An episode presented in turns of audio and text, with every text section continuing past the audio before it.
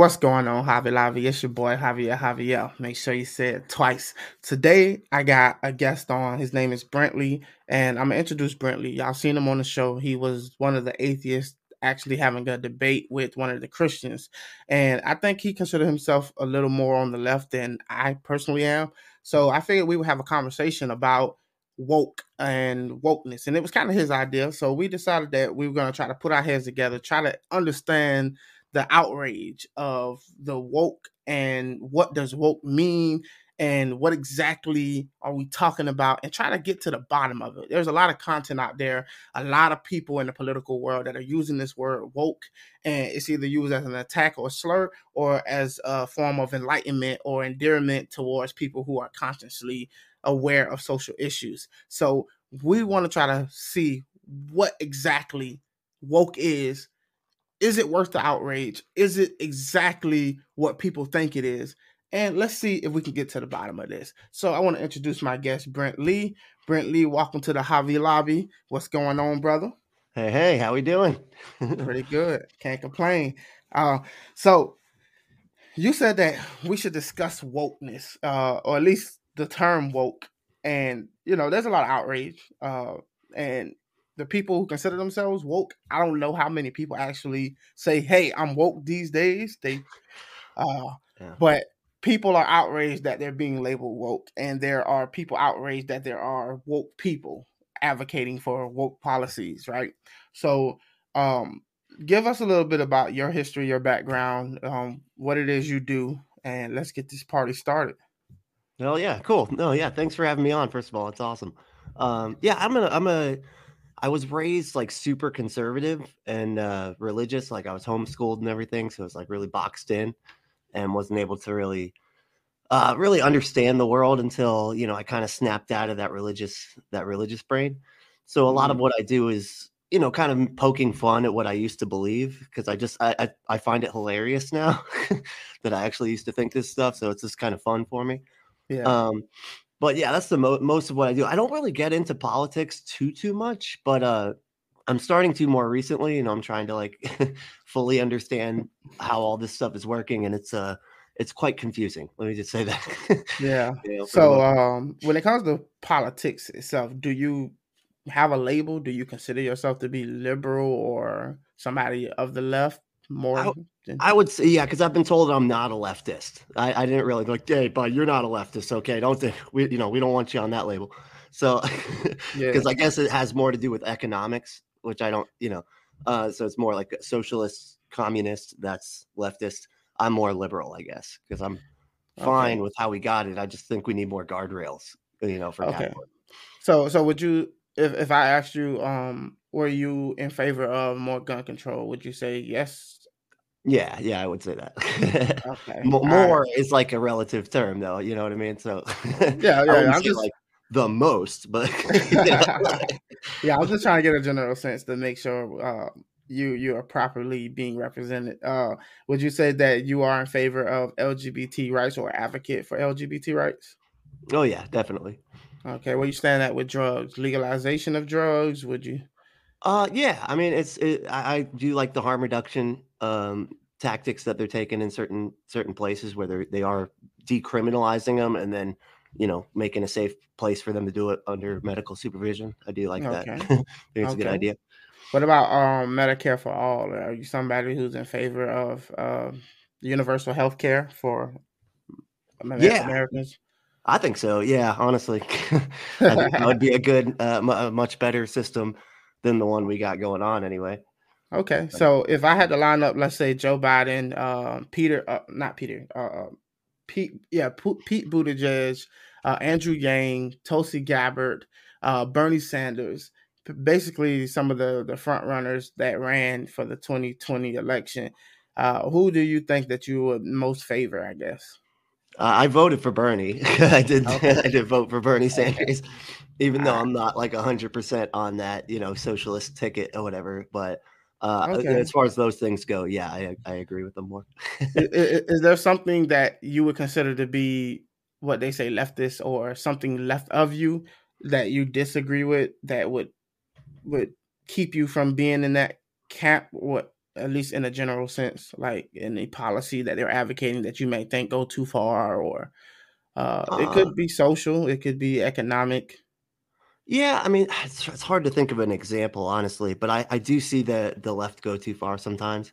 Um, it's not as often as I think people say that it is, but you know, um, there's certain. I'm trying to think of like a good example of like when I was like, okay, come on, let's relax now. You What know, about defund the police? What about defund the police? Uh, I I thought that wasn't the best messaging. Let me put it that way. But I do agree with what they actually meant by that. You know, which I didn't think was very was communicated. You know, correctly in that message. you know what I mean? Okay. All right. So I would say, based on your answers, uh, me and you would probably not align on most things, I guess. Uh, Probably. but yeah. Okay. Just just wanting to make sure that we we we are where we are, so that way nobody could say that oh these two guys agree on everything or whatever the case may be. So right. yeah. So where are you at when it comes to the definition of woke? Do you think woke is something that exists? Do you think that it's uh, a useless term used to just demonize people that the right disagrees with? Do you think that there are people who actually identify as woke on the left? Um, if you think woke exists, would you be able to define it? Um, I mean, yeah, I mean, I would always say that it's just it does seem like it's anything on the left that is not even. It's just because sometimes it's just like a black person in a movie, and they're like, "Bah, it's woke, fucking woke." It's because it's a black person instead of who was in the book or whatever, you know. But uh, so I don't know. I mean, I guess yeah, I guess I would say at this point, from from what I can tell, it is just anything that the right seems to not like about gay people or black people or any minority group for that matter.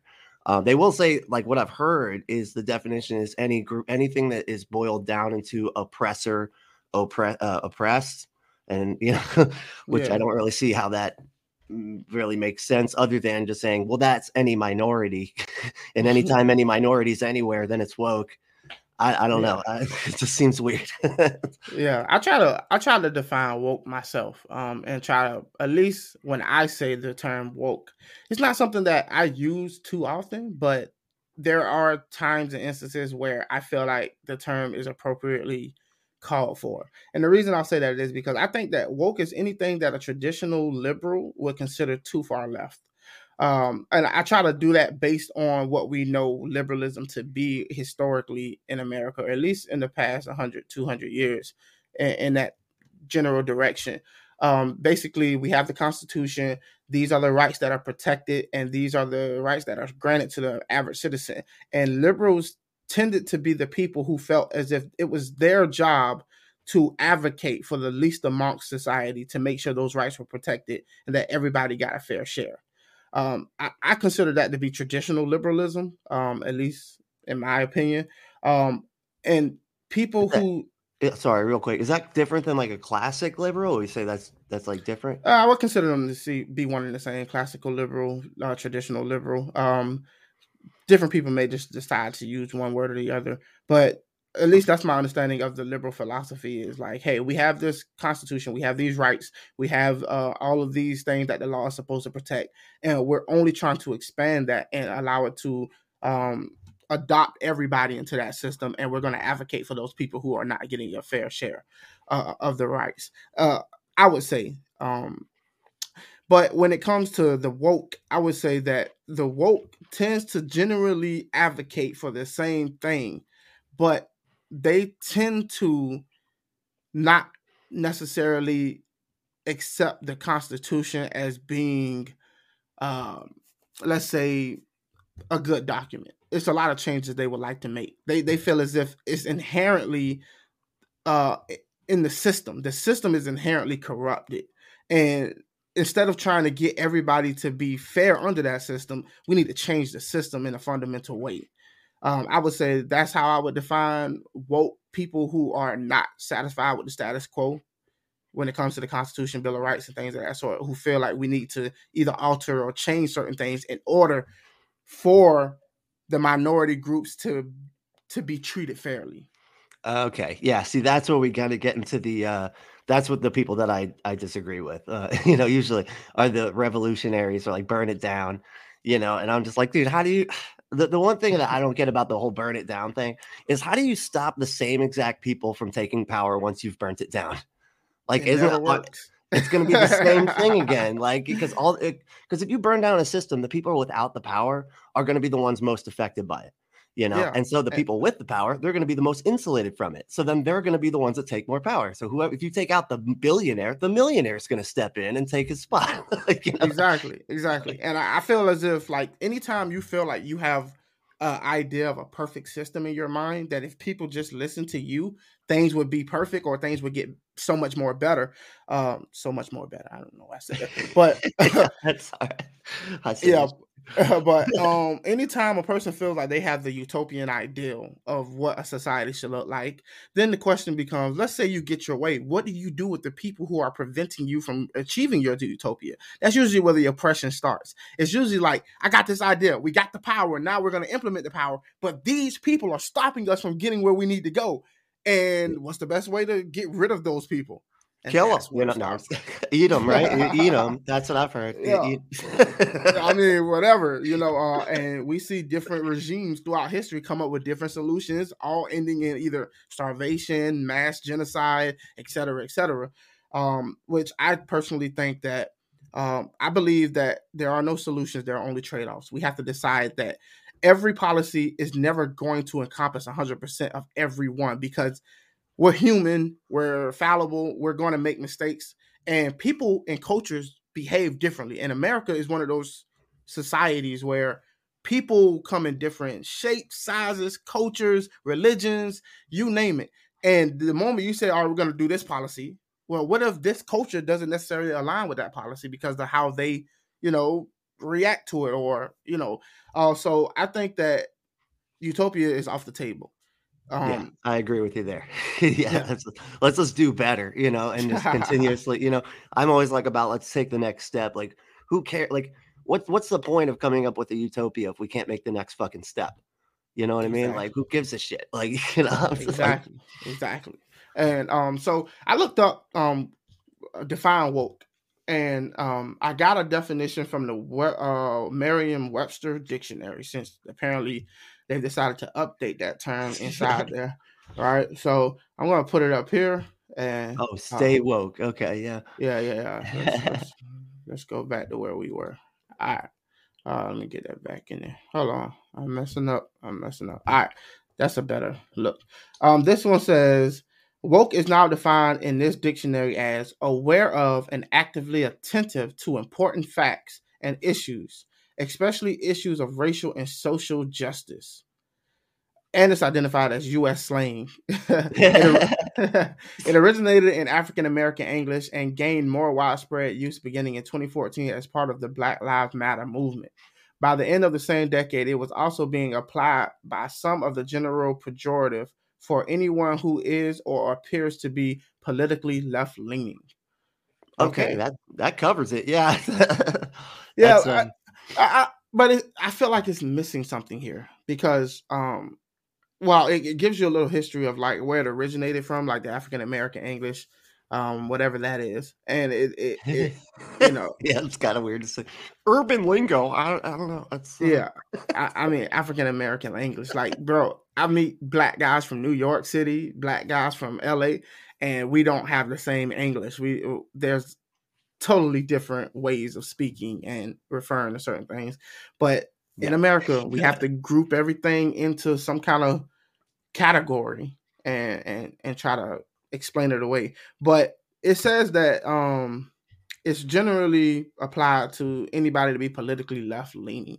I don't I don't argue that um most people actually refer to that like when i when i hear conservatives talk about the woke i don't think the, the conservatives are talking about anybody that's left leaning I, at least in the conversations that I've had, or um, in the conversations that I pay attention to, it, it's usually the people. There's two types of conservatives when it comes to dealing with the term woke. You have the conservatives that are like, yeah, anything I disagree with is woke, right? Um, they're destroying our society. They're advocating for things that aren't um, in the Constitution or is a violation of our rights or whatever, or whatever. that could go to LGBTQ rights, that can go to gay marriage, that can go to abortion, that can go to so many different categories. That's one type of conservative. Then the other type of conservative is probably referring to the woke as the AOC type of um liberal. The people who might be consider themselves uh, democratically social um socialist or, or something of that sort.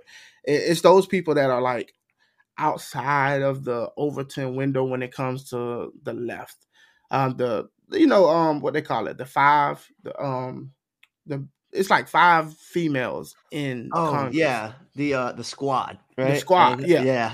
yeah. Yeah and bernie sanders of that sort. That's the people that they usually are trying to refer to. Um but i've heard people calling biden woke and he's a you know wow yeah okay yeah yeah but the question is even if woke exists is it justifiable? That's the question we should ask ourselves. Like, just because something is woke, is it woke for a good reason? Like, is there a general grievance there that we should all pay attention to, or at least feel as if they have a valid point somewhere? Right. Well, I, I almost feel like the the the tail's kind of wagging the dog at this point, right? Like it's it's sort of gotten into this outrage loop, yeah. to where you know what I mean. Like people like people will be woke or like whatever that term would uh, be described at like what you know just doing things that people would categorize as woke on purpose to get the outrage to then get the you know people to get outraged by the outrage and just keep that kind of going and like a because yeah. then it just it gets everybody glued into the system gets everybody clicking you know and and it gives like whatever the product is because a lot of times it has to do with the product like most recently it's bud light right and it gets them a whole lot of like people paying attention to them all of a sudden, you know, yeah, whether it's, it's good or something. bad. Yeah, it's always yeah. something. Once one fades away, one comes. And these days, that's every three, four days. Like it just the turnover rate is just constant. And you know, and I noticed that there's an uptick in a lot of like verbiage that people use. Like there's all these new terms that just keep popping up out of nowhere. It's like you got you got people saying calling Trump tards, and then you got people saying oh, you are snowflakes. Like there's all of these different terms that are being used to like attack the other side, right? And honestly, I think they're just more of a tribal uh, way of communicating with your tribe to say, hey, I'm not with these people. I stand against those people, and I use these certain, you know, buzzwords to let you know I'm one of you, right? Right. Um, because the there are people who say the woke is like a religion, and then there are people who say the Trump supporters are a cult, right? And it's like it's the the us versus them. As long as we can keep creating these different terminologies and different languages that we speak, we're never going to be able to engage in a real conversation because we're talking past one another. Because when you say woke, I hear something different, but right. you're meaning something different, right? Yeah. Uh, so what are is there a path backwards from this actual place that we find ourselves in? Do you see one? I think, I mean, honestly, I think if we start doing more of like what we're doing here, you know, just talking from wherever we're at on the spectrum to whoever we're talking to on the spectrum, uh, and, and not limit that and not like try to go, oh, well, they're too far. We can't talk to them. Uh, you know, I think that we, you know, just these conversations help because a lot of times, you know, the when we're looking on the internet, the opinion comes first and the little circle that's next to it, it could be a human, it could not be. We don't even know. It's a potential. It could be a bot, right? Yeah. So we don't. We're like dehumanizing everybody, right? Through through the uh, the internet, right? So it's like, and the uh, the opinion comes first. Now, normally that's reversed. Normally, you get to know a person, you're working with them, they're they seem like a nice guy, you know, they're polite and whatever, and then they say something you disagree with, and you're like, okay, man, well, come on now, you know, and then you have the conversation, right? But yeah. it's reversed mm-hmm. online and so you it, it, it brings with it a lot of vitriol and a lot of anger because we're seeing that human being if it is a human being as just that opinion you know yeah. and i think that's a big part of like why we need so, to have these conversations out loud you know yeah so do you think how much uh, social media do you think plays a role in this i, I really think uh, social media is a big proponent on the division that we find ourselves in, in america it, it's too easy to be anonymous and to just go after somebody and be your nastiest self. We we know like in cars when we're driving down the street, we're we're more likely to have road rage, right? Because uh, we don't see the other person in the vehicle as a person. We see another vehicle that just cut me off or something of that sort, right? Yeah, it's um, a fucking Stratus. goddamn Stratus. yeah. Yeah. Exactly. Yes. Yeah. So it's easier to see somebody as the other when you don't know what you have in common with that person. Like you said, um, you used to like work with somebody, y'all talking to chat, and oh, this is another person. This is a he he got a family to feed, he trying to get his bills paid, and we're just kind of like killing time, just engaging with each other. And then political conversation might come up, and it's like, oh man, I don't agree with that. And then y'all have a conversation, but at the end of the day, it's like, yo, that's still my coworker or whatever. We just disagree on this issue or whatever. And as you grow, you're more likely to be uh, let's say more favorable to somebody you know personally than you are to some stranger, right? Right. I mean, it's almost like when people, uh, you know, stop, like if they're super hardcore homophobic, and then they find out somebody they've been friends with for years has been gay, but just wasn't was scared to tell them, you know, and then they find out and they're like, oh, what? Oh, well, he's a cool guy. I don't, you know, I don't want to be, I don't want to be hating him. What, you know, so it kind of like adjusts their worldview just through that relationship. Yeah, because I noticed one thing, like, especially being a content creator. Um, like people, people only want to hear what they want to hear. Now, not everybody, but I can be having a nuanced conversation, and I can say five things that a person agrees with, but on the sixth point, I may say something that they disagree with, and it's time to stop the video. It's time to cut out. I can't believe you agree with this. You must be taking sides with these people or whatever. And I'm just like, the world don't work that way. You know, yeah, it's not that simple, man. We love to, our brains naturally do this, right? Our brains naturally categorize things to make it as simple as possible so that it can save energy because it's, everything's way too complicated for our brains to actually be keeping up with all the nuance and everything, right? So it's Yeah. constantly like categorizing things down. Well, if you, you know, for us, you know, logical folks, we have to actually work against our own brains all the time, right? And so we're constantly having to go, okay, but it's not that simple. Like that's a heuristic that is always accurate, Yeah. you know, and it's like it's not that simple. Whatever, it doesn't matter what we're talking about, it's not that simple, you know. Yeah. And uh, so yeah, it's it's a it's one of those things that you got to kind of fight against in your mind to go, hey, you know, all this entire group is like that, and you're like, well, that's not reasonable to think, you know, Yeah. but it naturally occurs that way, And so it's really easier. difficult. It's easier is. to do it, and also you're more likely to see more success, especially in the uh, the content creation game. If you're if you're just hard on one subject, like I'm not budging here, I strongly feel that I'm right in all of these different areas. People are more likely to listen to you because you feel sure of yourself. I feel like this person knows exactly what they're talking about and they're justified in what they feel, and people flock to it, right? Um, I honestly think people are making themselves unhappy, and uh, more people are unhappy than ever before, especially when we're in the most prosperous time in um in our in history. yeah, So- it's crazy. It's like people want to. I don't think people want to be unhappy. I think they just get caught up in the whole uh moment of it, and but they're making themselves unhappy because I noticed that if I step away from like social media and politics for like a few months, I'm a happier person.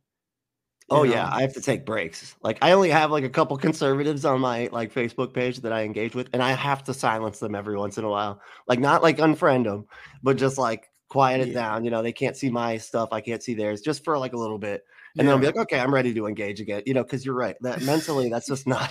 It's just not healthy to be constantly doing that shit. You know. Yeah, and like we're friends on on social media, and we have some common friends. And there's one particular friend who spends most of his time, most of his day, posting constantly about the left and about wokeism, and and and I just I had to ask him one time. I said, "Hey man, are you taking care of yourself? Like, are you are you making sure that you're being happy in your real life? You know, this ain't like social media is not the the all be all. You got to make sure that you're not letting this thing consume you.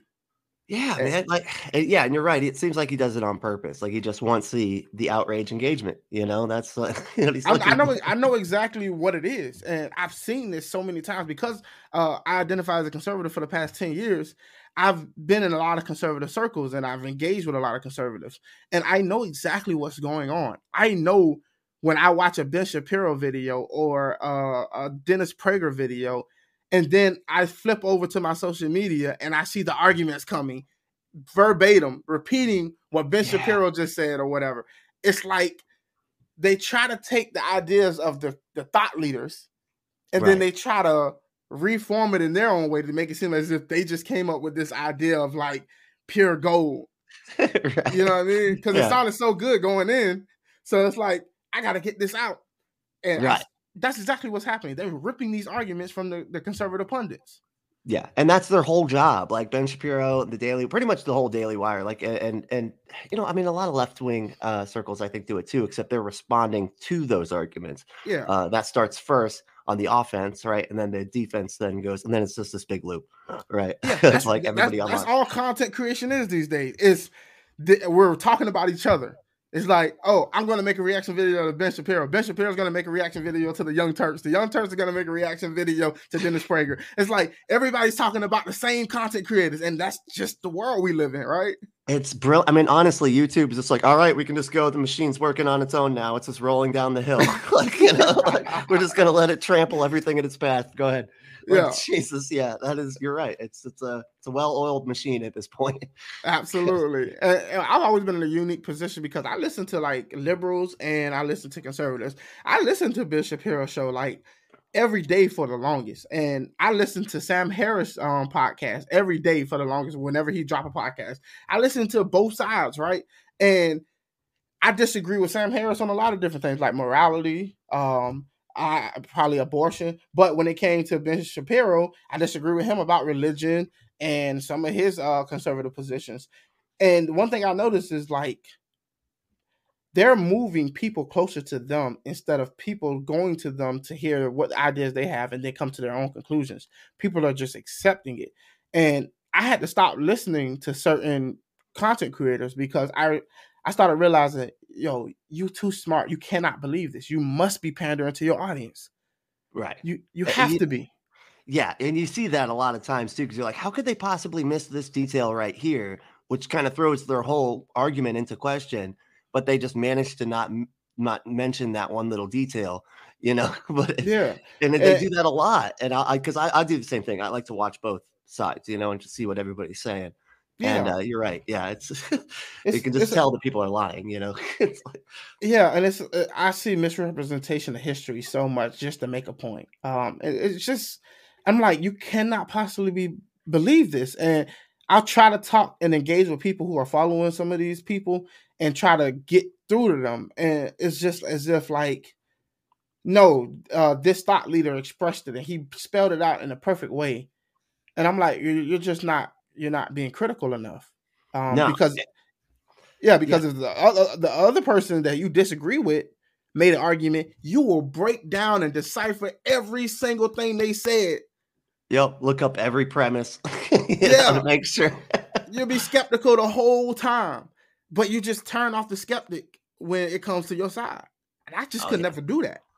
Right. I, that was honestly what had what snapped me out of my religious belief because that's what I used to do. Was like I can't remember what it. Oh, oh, I think it was like uh, there was more uh, white people killed by cops than black people. I was like looking that up, and I remember skipping over like a bunch of like you know more scholarly like statistical analysis type of uh, you know data because it's like that's technically true, but there's you know obviously there's a caveat. They only make up like sixteen percent of the population and so on and so forth, right? Yeah. So there's like new you know uh, mathematical issues there with just saying, yeah, more white people get killed by whatever, you know what I mean? But uh, and I remember just skipping over all of those and going to the one that was like, yup, it's totes they get killed more, so you're the victim yeah. actually, you know. And I'm like, all right, found my found my argument, you know. It's like, and I used to, I, I knew that, and it's like I knew that I was doing it when I was doing it, but I didn't want to admit to myself that I was doing it. You know, I was just looking yeah. for the information I wanted. I was literally data mining. You know, yeah. is what they call it, you know? Yeah, this is why like um I've always been a hard guy to kind of like tie down. People uh, hear one of my positions and then they'll assume what all my other positions is, and then I turn around and come up with a position. They were like, "Oh, I didn't see that coming." Um, it, it makes it hard to like be a content creator because people are like, "Oh, I really like you on this, but you said this." Oh no, right. Right. I was wondering, yeah, because I've watched some of your content. I'm like, I actually agree with them on, on quite a few things here. I'm surprised, you know, yeah. as a conservative content creator, that you can uh, keep an audience going. But doing yeah, good though.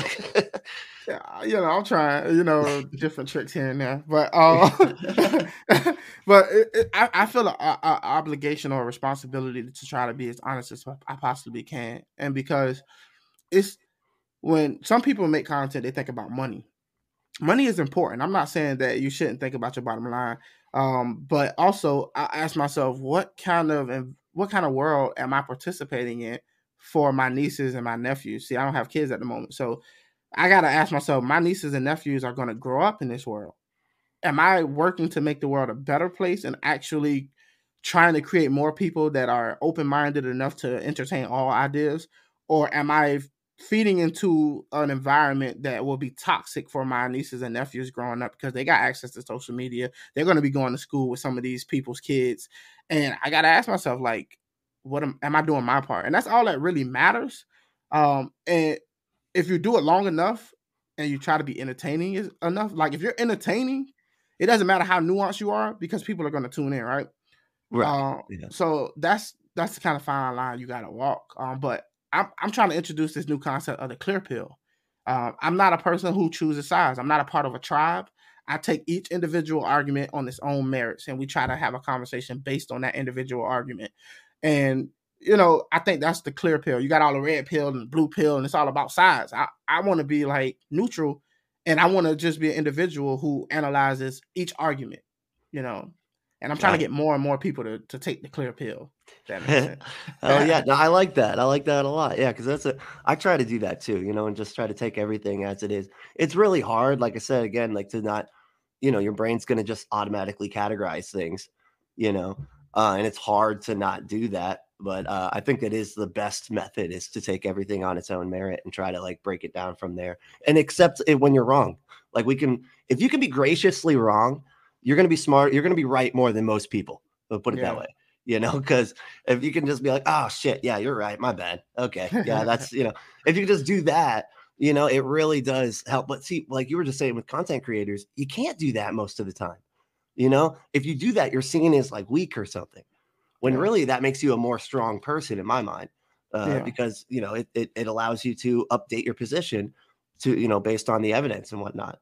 And even on the left, you know, a lot. I feel like I feel like the left does it less uh, or the left uh, is more willing to acknowledge when they're wrong than the right who you know because they got I, things I, like religion and stuff like i have that. a hard time agreeing i have a hard time agreeing with that and and the reason i say that is because like i hear the left say things to me that i know that the left is like very like hard set on saying data statistics right and yeah. I'm a big data statistical person. Like that's usually how I think. And I used to be having arguments with people that I would like people on the left, and I would be bringing up all these statistics and data.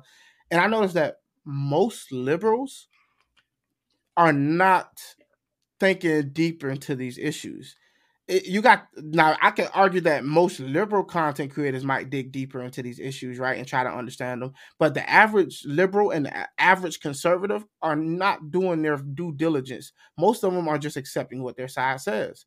Um you know for like if you go back what 20 years ago most liberals wasn't arguing for gay marriage.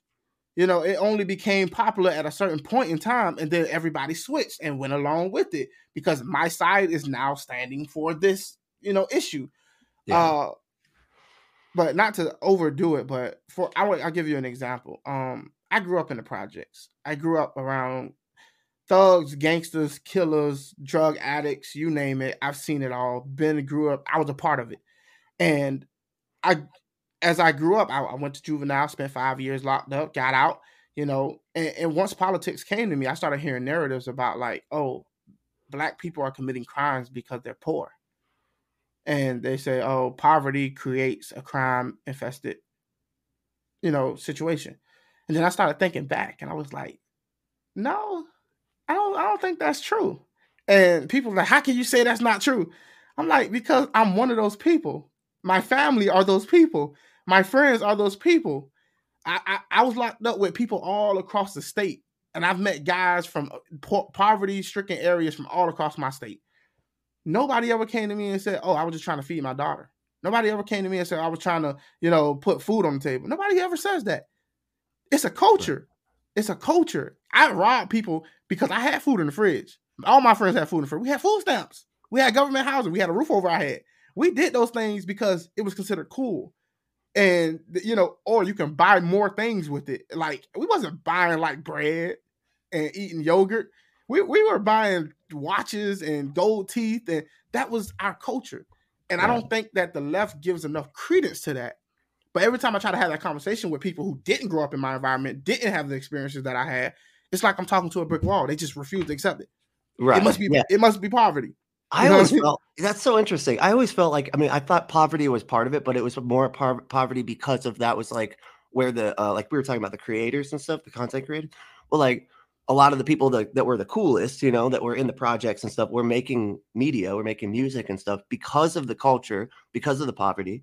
And it's like one of those things, like because I was a, in punk rock, like my whole thing was like punk rock, you know, like you got my bad religion, and uh, you know, and so we were like, you know, we're we're a pretty aggressive bunch, and uh, you know, it turned like we, you know, purple hair and all that type of stuff, right? Well, it turns out like when people call you like a thug or a piece of crap enough, you're like, fine, fuck it, fine. You want to see a fucking asshole? I'll be a fucking asshole. Let's do that. You know what I mean? And Yeah. like, if people treat you like a thing, you're gonna. It's almost like a self fulfilling prophecy. You're gonna just be that thing uh, Yeah. eventually, you know. And I, I- think that's kind of like a similarity between the punk and the, you know, yeah, yeah, yeah.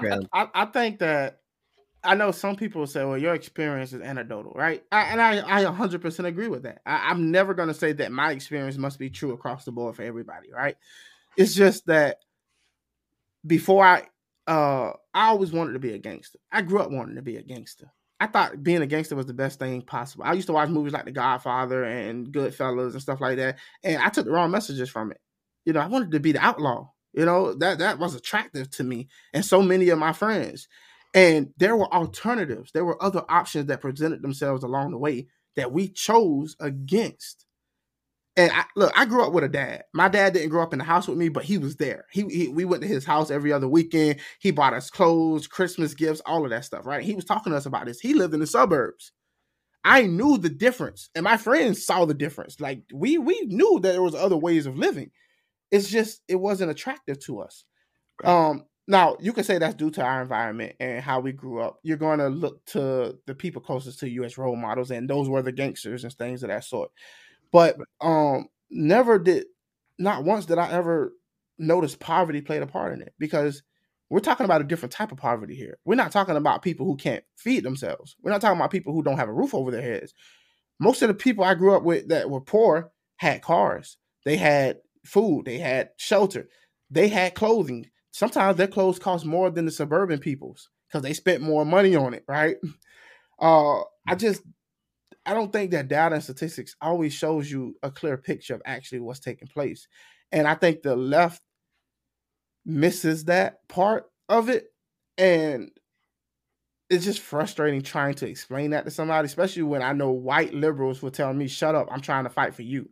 right. It's like, God, No, I, I do think you're right. I mean, I think you're right to a, a particular degree. I think, but I think a lot of that was pushed by people to make that the culture so that the crime keeps happening, so that people can keep locking you up, so that they don't ever have to actually achieve equ- actual equality and keep saying, well, we tried to, but they keep doing this. You know what I mean? Yeah, yeah, people yeah, The rappers money are going, hey, but can you talk about drugs more? Can you talk about shit that'll get people arrested more? Cause you know, can you put Yeah, that up? And they're the one giving them the money to then Yeah, go, okay, put out your that's- music. that's the thing that I wrestle with because, like, they say if money's the problem, why do so many of these hip hop artists get the money and still rapping about that type of stuff? And I, at some point, I have to say you're making a choice.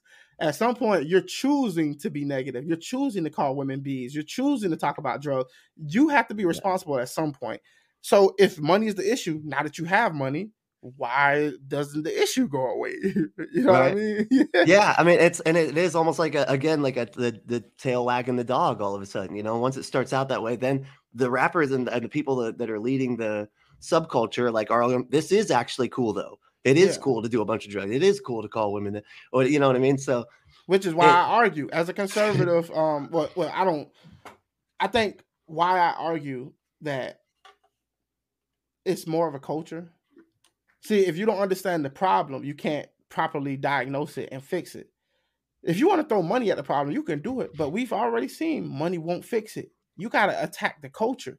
You got to say it's not okay to be rapping about drugs and beating women, or you gotta you gotta say like somebody got to say that's not cool, right? right, and we got to replace it with something else that's more you know uh appealing more but- positive. Yeah, yeah, which I but, think like more modern, like more like more modern hip hop seems to be changing directions in my mind. Uh, I mean, I know there's still gangster stuff out there, but like seems like the there's most. more. Oh yeah, yeah. Uh, yeah. There are conscious rappers like people like J. Cole, Kendrick Lamar, people who are like I believe are positive uh, impacts. They at least try to get you to expand your mind and think, okay, learning is cool, being knowledgeable is cool, finishing school is cool. Like yeah, that stuff is cool. Awesome. Yeah, yeah. but still being cool, like too, because I mean, let's face it, that's kind of nerdy. But like, if yeah. you can do it in a cool way, let's put it that way. Absolutely. Almost like like Method Man and Redman and uh and how, uh, how high, you know, that was cool. They were, you know, they thought it was cool to go to school. I mean, they ended yeah. up smoking dead people, but you know, that's that's on the side, you know. exactly. And I I use my platform to I, I will like I had David Smalley on and um Michael Regilio, his uh co-host. I, I let them come on my podcast and I let them explain to me what they meant by gun control. I, I gave them uh, my platform to express to my mostly conservative platform what it is that they're actually advocating for and why they think it will work. I wanted to make sure that my audience wasn't having a misrepresentation of what the left is actually saying when they say gun control. Right. And I did that, right? But I would never receive that same level of uh, and I, I, I get that most conservatives won't do that either. Uh, Tucker Carlson or Ben Shapiro is not going to just let some liberal come on their show and riff about their positions and break it down, right? Um, but I did that in my platform, but I never received the same um, hand in return, you know. And I even challenged David Smalley about that, about letting because he had like three women on about abortion, and they were just riffing on the the pro life side. They were just like tearing into him. And I said, hey, I got this uh liberal. She's a liberal, but she's pro life. I said, I think it'd be cool if you let her on your show and y'all can have a conversation about it and let her explain why she's for it. He was like, I don't have to open up my platform for somebody to come on here and riff. I'm like, no, you don't have to. But yeah, uh, I'm trying to I'm trying to open up a dialogue here. I'm trying I'm trying to get down to the you know be generous to each side and let people explain what they actually mean. Yeah. It, I, know, I, think that's a much better uh, position, especially for Smalley. That's weird that Smalley wouldn't do because that's like his whole bag, isn't it? like yeah. four hour fucking conversations. Yeah, people you know, that he disagrees with. Exactly and I can understand that he has a mostly liberal audience, and this is what I mean by audience capture. I don't think David Smalley is uh, captured by his audience by any means. I think he'll say things that they might disagree with when it comes to certain political issues. It's just that it's only so far some people are willing to go, and he knows that by having somebody come on there and just riff about how they're pro life may not sit well with his audience. But I, I would argue that if your audience is not open minded enough to receive somebody that they disagree with, then um, maybe you're doing the wrong job. You know, I can let you come on here and tell me all of your liberal positions and explain and break it down to me, and I expect my audience to be open minded enough to hear you out, even if they come to a different conclusion than you. At least understand what you're trying to say. Right. And, you know? and I actually appreciate that too. And I I try. That's why with uh, when I do conversations, I try to do one every couple, like at least once a month uh, or so with uh, religious people or whatever, you know and I try to just let you know just hang out, you know, kind of just do what we're doing, you know, just hang out, yeah. have fun, um, try not to get too heated and don't you know i'm not going to tell you no no no no stop you're done i'm not going to do any of that you know like yeah uh, but uh yeah because i just think it just yields better results you're right like we're, we're constantly straw manning each other and we got to get past like uh, if we don't move past that we're we're never going to you know everybody's going to be living in their own reality eventually you know yeah. and it's like that's what it's somebody was homeschooled and was like lied to the entire time. You know, I was like told that there were science for uh, Noah's Ark and stuff. I have like science books that literally say that. You know, and so just showing like how much I was walled in. You know yeah. that, that it what they you can create your own reality. Like you can make up a True. fake reality that you keep your kids within. And I think it's fucking dangerous as hell, but it makes a lot of atheists. So, you know, if they're going to do it, go ahead, do it at your own fucking peril. Well, some you know? people, some, some people want that. And I don't think it's good for people don't realize that's the last thing you want is isolation from people you disagree with. I want to hear more voices because I always got a voice in the back of my head. What if I'm wrong? Like what what what if I'm wrong and I can't find out I'm wrong because I'm not allowed to hear somebody who disagree with me. Right. That's a scary place to be. Like I Yeah, I'm right there with you. I, I like when I we were just talking about that guy that always talks online about stuff uh, and and puts out like all these things to kind of and he does sometimes fuck with my head because I'm like, am I wrong about this shit? Do the vaccines actually kill people? I don't know. I, I gotta go. I, I, don't know. Is it does it make people's hearts explode? The, the football player's heart exploded or something. I don't know. But you know, like yeah. So I, you know, it it does get into your head.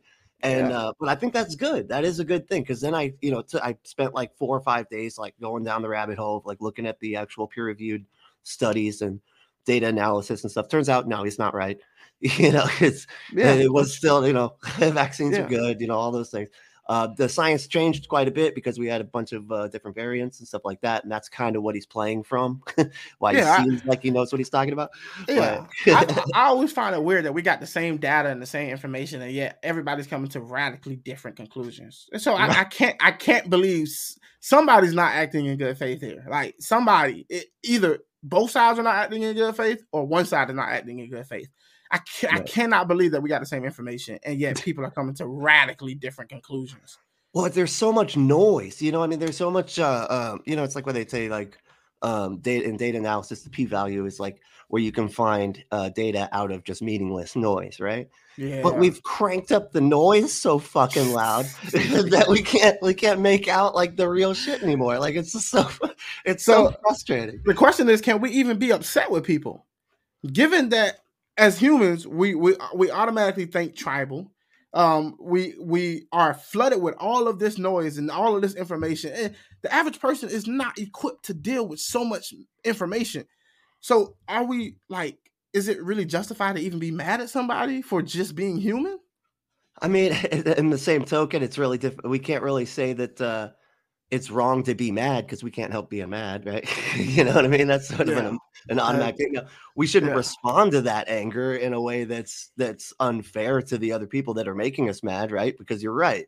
They they don't know what they don't know, you know, and that's not really fair for us to get mad at them for something that they don't know. They don't know, you know. So it's like yeah. you're right. It is it is a difficult thing. That's why I try to be slow with people and just like be patient and explain what's yeah. going on and where they get it wrong and like see this is why this is upsetting right here because this entire group's being vilified for whatever putting on a dress or whatever you want to whatever we're talking about at the time you know yeah. but yeah but, I, I feel like um if you can get down to the motive on why somebody is advocating something you, you're more likely to get further than just dealing with their argument sometimes because there are, there's a difference between somebody who's like hey i really care about this issue like this is having real impact that I don't want to be affected by versus somebody who's just along for the ride. Somebody who's like, I, am just talking politics because I'm just in it to be in it.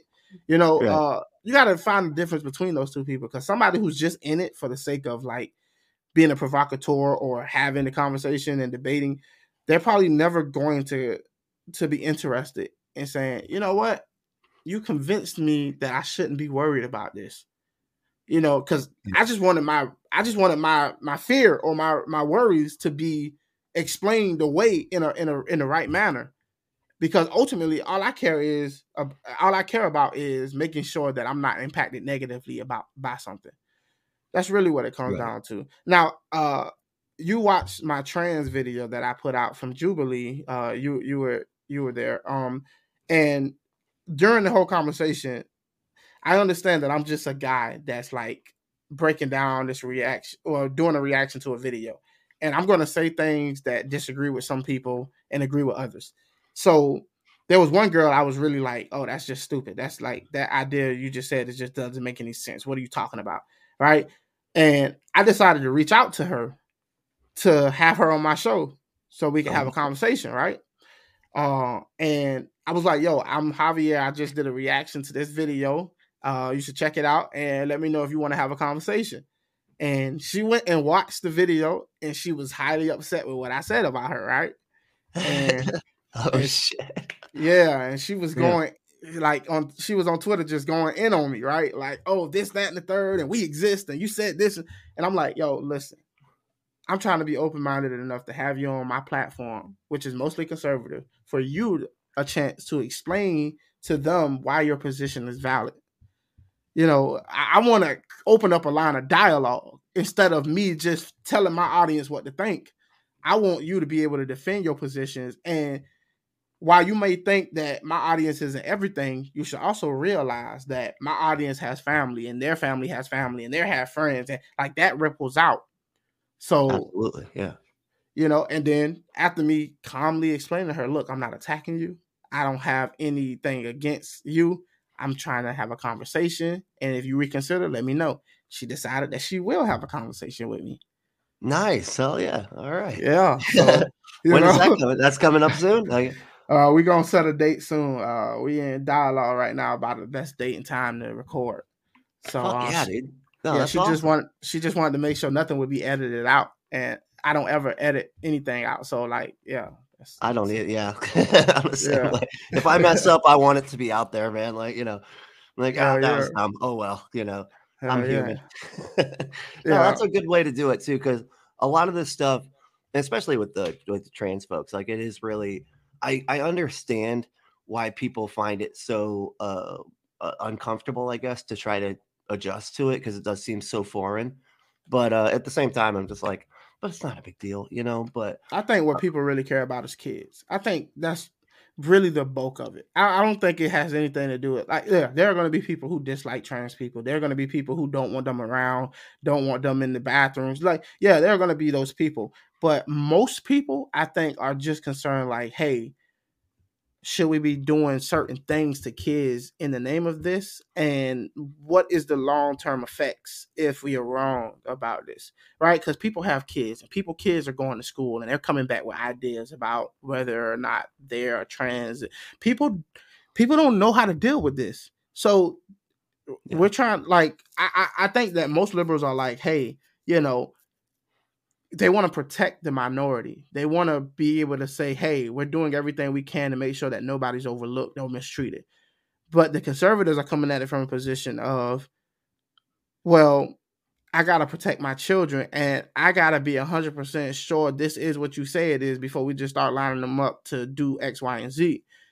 And I think mm. both people have a valid point. I just think that now it's become so politicized it's almost like vaccines. It's you can't, you know, it's all we can It's so hard to figure out what's real about them. you know, yeah. that's like yeah. when people start telling me like facts about, uh, you know, how dangerous some of the medications are and stuff. It's so hard to take it seriously because I'm like, this is just, I okay. It's like okay, I get that you could be right on this, but like you get that I have to take more than your fucking word, right? Like I need, you know, because of the way this whole situation is, I need more than just you saying it. Just yeah. give me something so I know, you know, and because yeah, I, I do think that there are because of course, like you said, there's uh there's no solutions, there's just trade-offs, right? Which mm-hmm. is true. You're always going to be trading something off to try something else, especially things that have not been tried before, right? And yeah. trying to uh, come up with solutions. I tend to go with just whatever like the the you know, especially psychiatric um consensus of scholarship is, you know, whatever they're saying. Uh, yeah. I tend to go with, even though we, I know they could be wrong, you know, but going yeah. with the people that are saying that the experts are always wrong probably isn't the best idea. you know, yeah, like the conspiracy theorists and stuff. That's probably not, you know, because they can literally just say anything and have no responsibility at all. Uh, yeah, it's kind of it's kind of uh like counterintuitive. On one hand, you can't you can't if you're gonna say we can't trust anything that the experts are saying, then on one hand, why the hell should I trust you? Because you only consider yourself to be an expert because you read this and you studied this. But you're talking about people who spent their life studying and dedicating their life to being a specialist in this field. They're doing the same thing you're doing at a greater level, but I'm supposed to trust you. But exactly, yeah, that's where it doesn't make sense, you know. And it's I understand being uh, having a certain level of skepticism towards experts, of course right? Yes. Because there's other always they admit they'll tell you that they could be wrong all the time. That's always yes. like you know on the forefront of what they're doing. But uh, there's also the ones doing all the testing, all, like seeing all the data, you know, and they're trained to uh, understand it all. You know, to yeah. where a lot of times we're looking at data we don't fucking understand. You know, especially when it comes to like I said, like with the vaccines and the. Uh, I tell people put up and shut up. Confusing. Put up, put up and shut up. Right. I don't have any business trying to debate a scientist on the shape of the earth. Like if I want to put up, then let me go study the earth and let me do the due diligence to prove this motherfucker wrong. Don't come at me as no dude sitting in your house talking about you know they lie. Listen to me. If you want to be taken seriously, get in the arena with the scientists, do your homework, do your studies, provide me some data, and then we can talk. You have yeah. the right. You know what I mean? Yeah. And and you got to keep in mind too that just because people do have those credentials, just because they have gone down that line and maybe they're a medical doctor or whatever, they can still lie, you know. Yeah, and anti, you know, like anti-science YouTube is a serious cash cow, you know, especially yes. the anti-vax shit. Like people love to spend money on that. You know, they get money because they're like, oh, I'm validated for not getting the life-saving vaccine. And I'm a little, I'm, I'm a little more radical in my way of thinking, right? Like I'm, I'm always the type of person that's like, yo, uh, let's put that shit to the test. You know what I mean? Like, I, I don't look. I love my life. I love my country. I love the way things are going, right? But if if you really want to try something and it leads to the destruction of mankind or us, we get what we deserve. I I, I, I personally feel that way. It's like uh, people say I don't want nobody sticking a jab in me. It's my body. I should be able to choose. I kind of yeah. agree with that sentiment. Okay, choose, but you get what you get. I, I, I agree. Yeah, you know? totally. And, I do. And the people, let's say the vaccines are killing people, and you choose to go get the vaccine, and it kills you. You get what you get. That's you have it, to take yeah. your risk. Right. Um, you know, it is. And, You're absolutely right. Yep. And, and, some people don't like the idea of, oh, I went and got vaccinated. I did everything I was supposed to do, and now this person is putting me at risk, and they shouldn't be able to do that. Why not? You live in hmm. society together. When you right. live in a society with other people, you're going to have to take risk by being in society with other people. I can't stop my neighbor from driving down the street at 100 miles per hour, even though the speed limit says 25. But right. I take that risk by living in a neighborhood with other people. That that is true. Yeah, I mean it is unfortunate because you see like uh the what was that? It was like this one church, and they like really pushed like anti, and this was before COVID. They like pushed this anti-vax stuff, right? And they had a fucking measles outbreak, and like the kids that didn't have like that that weren't uh, vaccinated for measles, they got a major outbreak, right? And then they spread it to kids who were vaccinated, but because they're not, you know, vaccinated kids are not supposed to be exposed to that level of an outbreak. So it got everybody. It got you know the vaccinated and unvaccinated because of these weird beliefs about vaccines. And a lot of times it's like they, you know, they're they're pointing to like stuff in the vaccines. You know, they're like, oh man, there's this toxic chemical, and then you know, but you, all you got to do is point to, okay, but there's twice that amount in a pear you know, because there's a lot of chemicals and like everything's a fucking chemical, man. Like that's how that's, how things that's, work. That's why I think people should pay more attention to what's going on around them than try to worrying about national politics all the time. Like you're not even participating in your local um politics. You're not picking. You're not focused on your mayor, your governor, your your city councilman. Now you're not you're not focused on any of that. You don't know your own community. Like me personally, I'm gonna pay attention to my community. If I see my community start moving in a direction of somewhere I don't like, I'm gonna find a different community. Right. Because like when the measles outbreak come, I'm already somewhere else. You know, I saw it coming. I'm exactly. like, you know, everybody around here seems to be against this whole vaccination thing. I'm I'm for the vaccination. It's probably time for me and my family to start moving to a different community that aligns with our, you know, worldview. Uh that it's just people don't pay enough attention to it. And it's just yeah, it's it's weird because it almost seems like it's a thing that we're because I did it when I was a conservative. When I was like a when I say I was a conservative, I wasn't really like paying attention. I'm like exactly like what you're talking about right now. I was not paying attention to anything. I had like five or six like talking points about a couple political things that I sort of understood, but not really. And it was just mostly to feel like I fit in with the conversation. You know what I mean? Even though I knew nothing, I just knew I was supposed to be a conservative because I'm a Christian, and so I have to be a conservative, and that's because that's the rules or whatever. You know, and it's it's it's a like lot of just... most people are like that. You know, uh, and I look, I I feel like I'm somebody who does my due diligence and really try to understand my positions and politics in the way that I do. And I talk to I talk to, I got friends that are liberals, and I talk to them, and we disagree majorly. But what I noticed is most of them are disagreeing with me about stuff they have no idea about. And I'm like, yo, bro, I'm telling you this statistically, this, that, and the third. Like I'm explaining, and it's like they ain't trying to hear none of that. And I, I get that every side, believe it or not, every side believes that their side is more informed than the other side. Of course, yeah, you know that's gonna that's gonna come off. I mean, but just knowing that fact doesn't mean necessarily that your side isn't right? True, but true. you're right though true. that that is a natural phenomenon for yeah. a mind which, which I try to explain to everybody. Uh, when I when I try to talk to a, a, a liberal and I, am I'm, I'm we disagreeing about a subject, I, I say we got to realize we're going in this. We're both convinced of our side, right? Like you're going to sit here and say I'm misinformed. You're going to sit here and say I got the wrong studies or I'm looking at the data wrong, and I'm sitting here looking at you the same exact way. So we got to find a better way to have this conversation in a way that we can get somewhere. You know exactly. what I mean? Uh, it, it's a hard thing to do. It, it, it really is, and uh, I don't. I don't know. I, YouTube is my baby. I, f- I feel like YouTube is like I love my subscribers. I love the people that I engage with, and that's enough for me. You know, um, I don't need to be a millionaire or billionaire or whatever the case may be. That's enough for me, and I just keep pushing forward because I enjoy the engagement that it brings. But uh, I know we kind of stray far away from the woke. yes, uh, but I think it's all connected. I think it's it all is. connected. Yeah. Absolutely. Yep. yeah. It really is. Uh, yeah, just like the cancel culture. Um, people say, "Oh, cancel culture is getting out of hand," but everybody finds a way to cancel somebody. We see this with the Bud Light situation. Uh, it's like, "Oh, you got this trans person up here on the Bud Light." I'm like, my first instinct is, "So what?" Because what if they just trying to get more um people to buy their beer? They just trying to get trans people to buy their beer. It's not that they are switching up on you. It's just they're trying to expand who they can sell beer to. Right. That's why I never understood that with like the, you know, because it's they're always like getting mad that that these companies are doing that. Oh, they're going woke, going broke.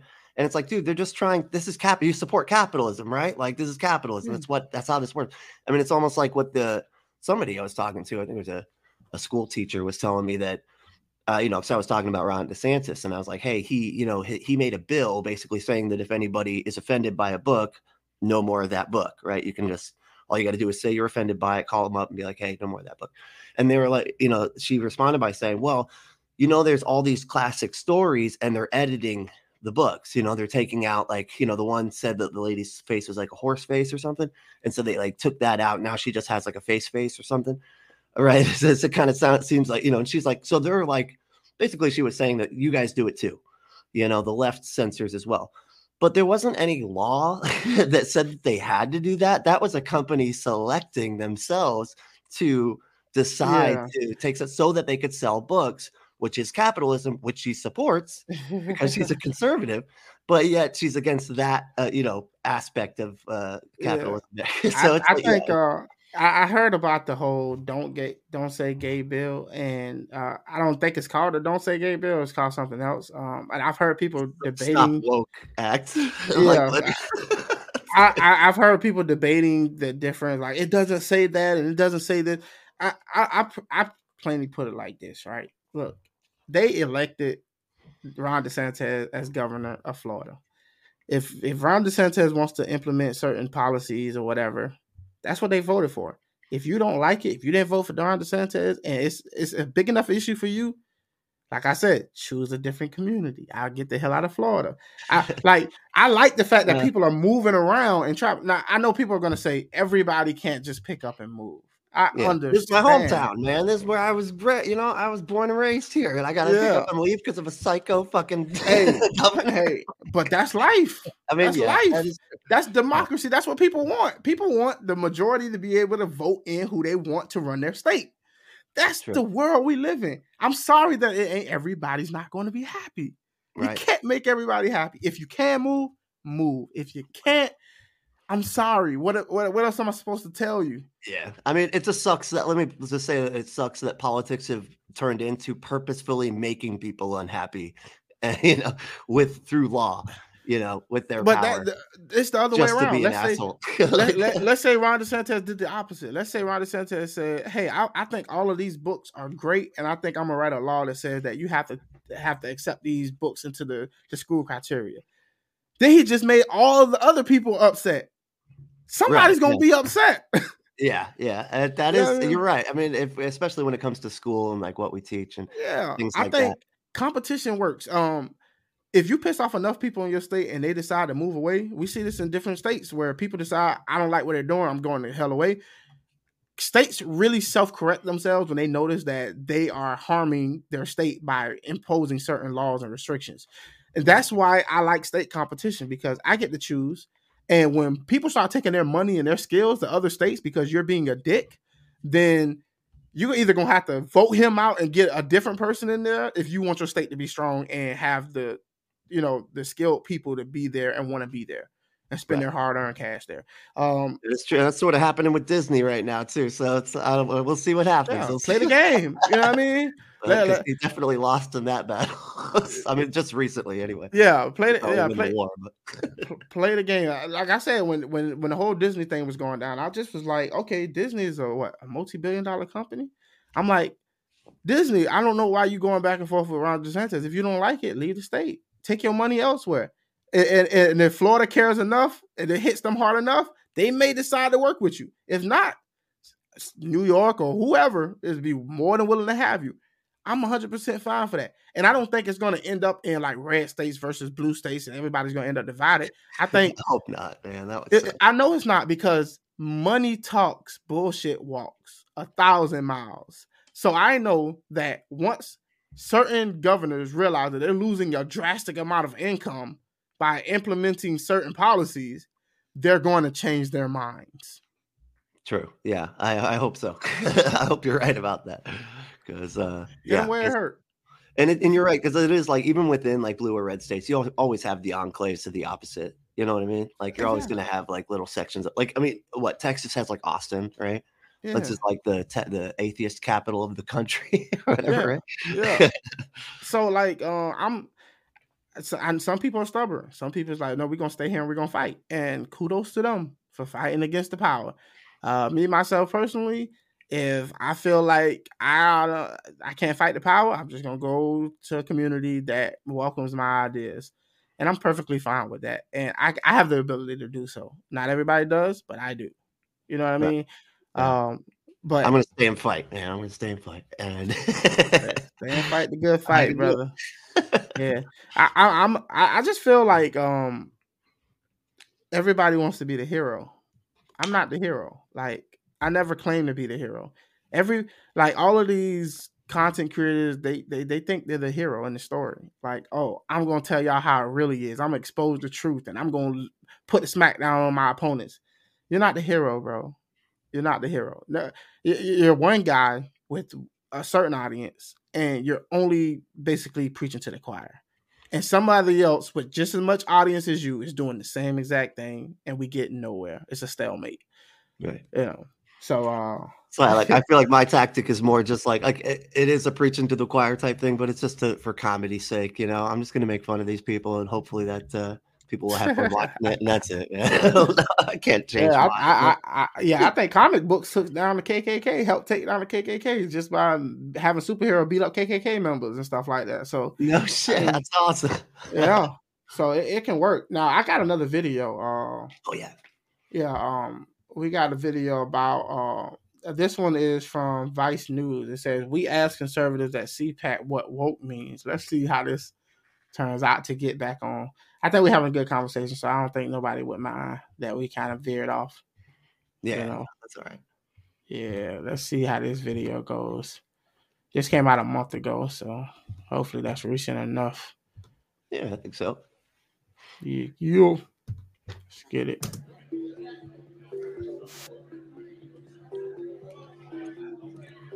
If you've been paying attention to politics really at all in the last few years, you know that Republicans are obsessed with a certain word. Wokeness is a virus more dangerous than any pandemic, hands down. You know, uh, I love it. based on how you describe something, can really make it either worse or less. Like if you say they're obsessed, that that that means they're they're just overly committed to something. All right. Uh, yeah, they're well, we could say they're passionate about right. They did the one step. it, it is a buzzword. It is it's definitely yeah. mainstream Republican uh, talking point. Uh, you know, right? It is. Most yeah. of us know that woke is a term created by Black Americans, and it basically means being aware of what's going on around you, especially when it comes to issues of race and social justice. But last week, some of the most committed ultra MAGA supporters got together for CPAC, the annual cons- committed ultra MAGA supporters. I don't like nobody that supports Donald Trump consider themselves a committed MAGA supporter. It's hmm. the, the very least I would ask is at least try to identify people how, how they identify. Most most Republicans don't consider themselves mag like MAGA. They consider themselves conservative Republicans who think Donald Trump is doing what's best for the country. That's really how they see themselves. Okay. You know, but like, how would you just? I mean, because I would say like that's almost like my family, right? Uh, but like I would say there's a difference between my family and those people like at the the you know January 6th, like waving flags and stuff like that. Like, Yeah, but, like, people are more. Uh, it- I, I I think those people would say they would definitely represent MAGA. They would say, "Hey, I'm MAGA." You know what I mean? Uh, but they are just small group. I'll I'll give you that for sure. It's they're small. nowhere near the majority. The people got to remember there are 350 million Americans in this country, which of most Americans don't even give a damn about politics. right. That is we true. have yeah we, we have a hard time getting people to even vote and then wi- within the people who do vote there's even a smaller group of people who are like january 6th um going up in the capitol or anything of that sort And that's But- almost the game, right? It's like there's all these people that don't care, and like, how can we get these motherfuckers to care? Let's freak them. How can we freak them out this time? you know, Yeah. How can we worry them? yeah You know, to get them to the polls. You know, exactly let's scare them into the polls because fear works like no, no none other on both sides too. It really that's a both sides thing for sure. Absolutely. absolutely conservative conference, where definitions of this term were murky. I think the woke today are basically the ones who buy into the mainstream dominant narrative of that everything's a uh, identity oriented virtue signaling position to have a different position of power. That whole narrative, I, I mean, I, I think that's people who genuinely believe that are basically brainwashed. wokery is part of the Marxist agenda, along with ESG, along with the you know, 1619 movement and, and BLM. What do you think What's woke ESG? means? say what What was ESG? Did he, did he, he said something was ESG? Yeah, I I think that's uh I think it's like a social credit score or something or something like that that they've been talking about where um companies are implementing the social credit where uh businesses will be judged based on how uh environmentally friendly they are and how social they are to the social issues like LGBT rights and stuff like they're giving them a score. Uh, I've heard this Oh wow, Yeah, never I've- even heard of that. yeah, I, I- and I might have the term wrong. I mean, ESG may mean something else, but I think that's what he's referring to because I know that people who buy into the Great Reset theory, that you know, New World Order type situation, and um, also I heard Jordan Peterson talk about these social credit scores um, that they're trying to implement on the stock market and different companies and stuff like that. Uh, yeah, wow. Okay. Cool. I had no idea. That's so interesting. yeah, I tell you, it's a lot. It's a lot. Jeez. Wow. Okay. Yo, I, I I've seen like I've been in conversations on the left where people start throwing out terms. I'm like, what are you talking about? right. I'm like, like I didn't know what a TERF was until like what maybe a year ago. I was like, a TERF. It was like trans exclusionary radical feminist. I was Yeah. like, oh, that's a word. I'm like, okay. And Thought like it I had to do said, grass or something like grass. I don't know. I don't know. I thought it. yeah, it's like you, like fake grass. I don't know. I don't know. yeah, you you got to be hip to the lingo to let people know that you're a part of the, the, the group. Right. Yeah. Yeah. All That's right, true. let's get it. Yeah. I think that there's the um, an attack on regular family values that have been consistently themed in this in the in the United States for hundreds of years.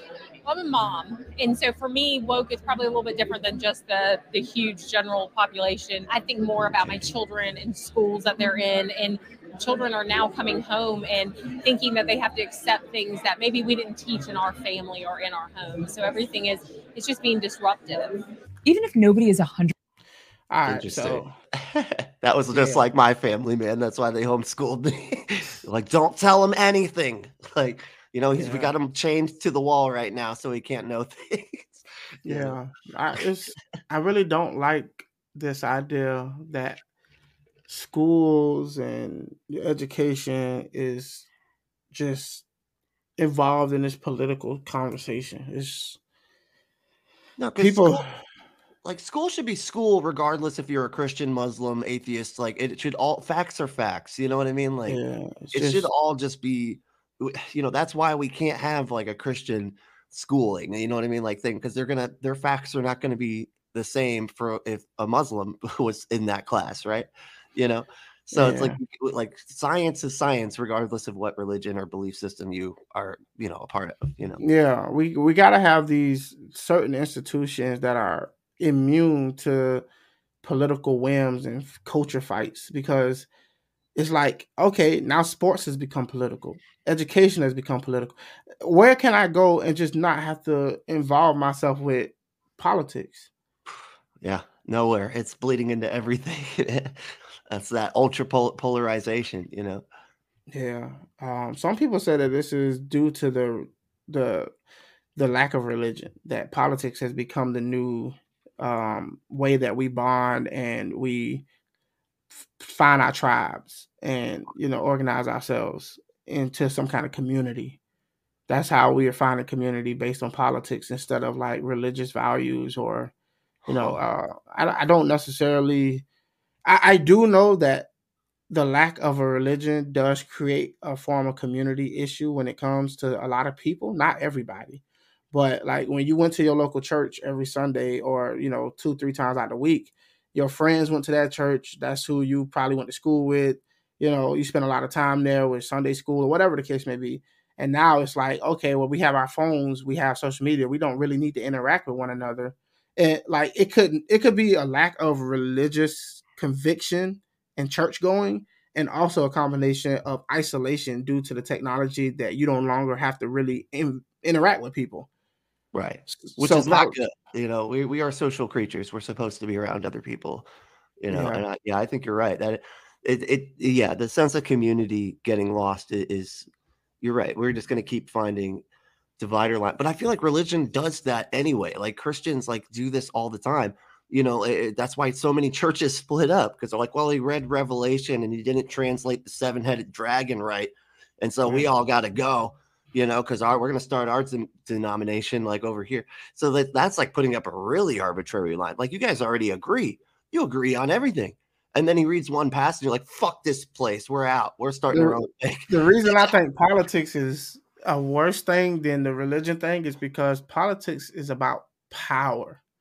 And it's, it's on a, purpose. Yeah. Well, yeah. Yeah. It, yeah. It's, it's about, we, we're talking about guns and like military. We're talking about like real world power who controls and dictates what the country can do. You know it's like if you if you rip away from my church and go start your own church we may not like you or what your church is teaching but we don't get the power to decide that where your church can be built and how many people can attend your church. And like you know that that's when it becomes more dangerous when there's power involved Right. And that and that's what because you got to think too, like what gives them their power? They, well, getting people to the polls. Well, what gets people to the polls? Pissing them off and getting them mad at the other side and polarizing them. And that's so now again, that's like they keep saying this, but the tail's wagging the dog because like everything is now just all about that, all about just pissing the people off at the other side and getting them to the polls because yeah. that's all that matters. And then so the the uh, uh the policies that they enact isn't aren't things that help anybody. It's things that get more people to the polls, which is like what DeSantis is doing. Let me just hurt the people they don't like or piss off the people they don't like, and that'll get more people to the polls. And then uh, you know, and it's just a big cycle that just keeps on, you know, feeding itself back to you know like an, an eternal like negative behavior loop. You know. Yeah, and I'm I'm honestly like I'm really upset with the American people because while we're sitting here bickering and fighting, our politicians are getting rich and there is crony capitalism where companies are in bed with the government and everybody's doing the whims of the capitalists. And I'm for capitalism. I'm against crony capitalism. Right. And I think that's the biggest ball we're missing. We're fighting over gender. We're fighting over Black Lives Matter. We're fighting over these things while, bro, some of our politicians going broke and they come out millionaires. Right. What kind of racket is this? Exactly. It always reminds me of that uh, part of um, have you ever seen the the original uh, vacation movie where he's like he, they go into like the bad part of town and he's like asking for directions and he does this long like distracting like okay you're gonna go down here you're gonna make a left you're gonna do this two thing and he's like taking this long listed like very distracting uh, uh instructions meanwhile they're like stealing the, the the wheels off the car and everything. You know what I'm talking about? And it's like that's what it reminds me of, like with our country. Yeah. Like we're sitting here fighting through the window with some guy outside, and meanwhile they're stealing all the parts of the car. You know, Exactly. because we're arguing outside. You know, with somebody outside the window. Yeah. It's smart. It's smart. And you know, if you're willing to if you go into politics, you're willing to play ball, we can guarantee that you'll walk out in a better position that you ever was. And all we need you to do is play ball. All we need you to do is go along, get along, play the game that we're playing. And us versus them works. It works. It works every time because, you know, what better way to weaponize a certain set of population by giving them an enemy? You know, you can weaponize people against other people and watch them fight each other and like, hey y'all, let's sign this deal, let's pass this legislation, let's do this, and they'll never know the difference. Like if you go down the street and you ask the average person, hey, do you know who Donald Trump is? Yes. Do you know who Joe Biden is? Yes. Do you know who Tulsi Gabbard is? Yes. You'll know who all of these people is, and then you ask them, what was the last legislation that they passed in, in Congress? What did they vote? Yeah, exactly. What did they vote for? Uh, know, people be? Oh, oh, oh, uh-huh. oh, you know, what, well, what do the rest of the Democrats think? They probably went that way, right? Like, you know, that's, uh, yeah. that's like when people. I, I think it was on The Big Bang Theory. It was so funny, and I've always thought of this because it's exactly how I was. They're like, "Well, what do you think about like gun uh, violence, whatever?" And she's like, "I'm a Republican. What do Republicans think about that?" okay, then they're right about that. you know, she doesn't even know. Uh, Yeah, It's like I don't know. I'm a Republican. What do they think? You Yeah. know, that's, yeah. that's crazy when you're like that. You know, that's why I appreciate. Uh, maybe you know, maybe like we you. maybe we the crazy ones though. Maybe like maybe us taking the route that we're taking is crazy because everybody else is just we're thinking all of this through. They're getting they're, they're out there in the fight and like and we're we we just sitting here trying to you know make heads or tails and it, like how much of an impact?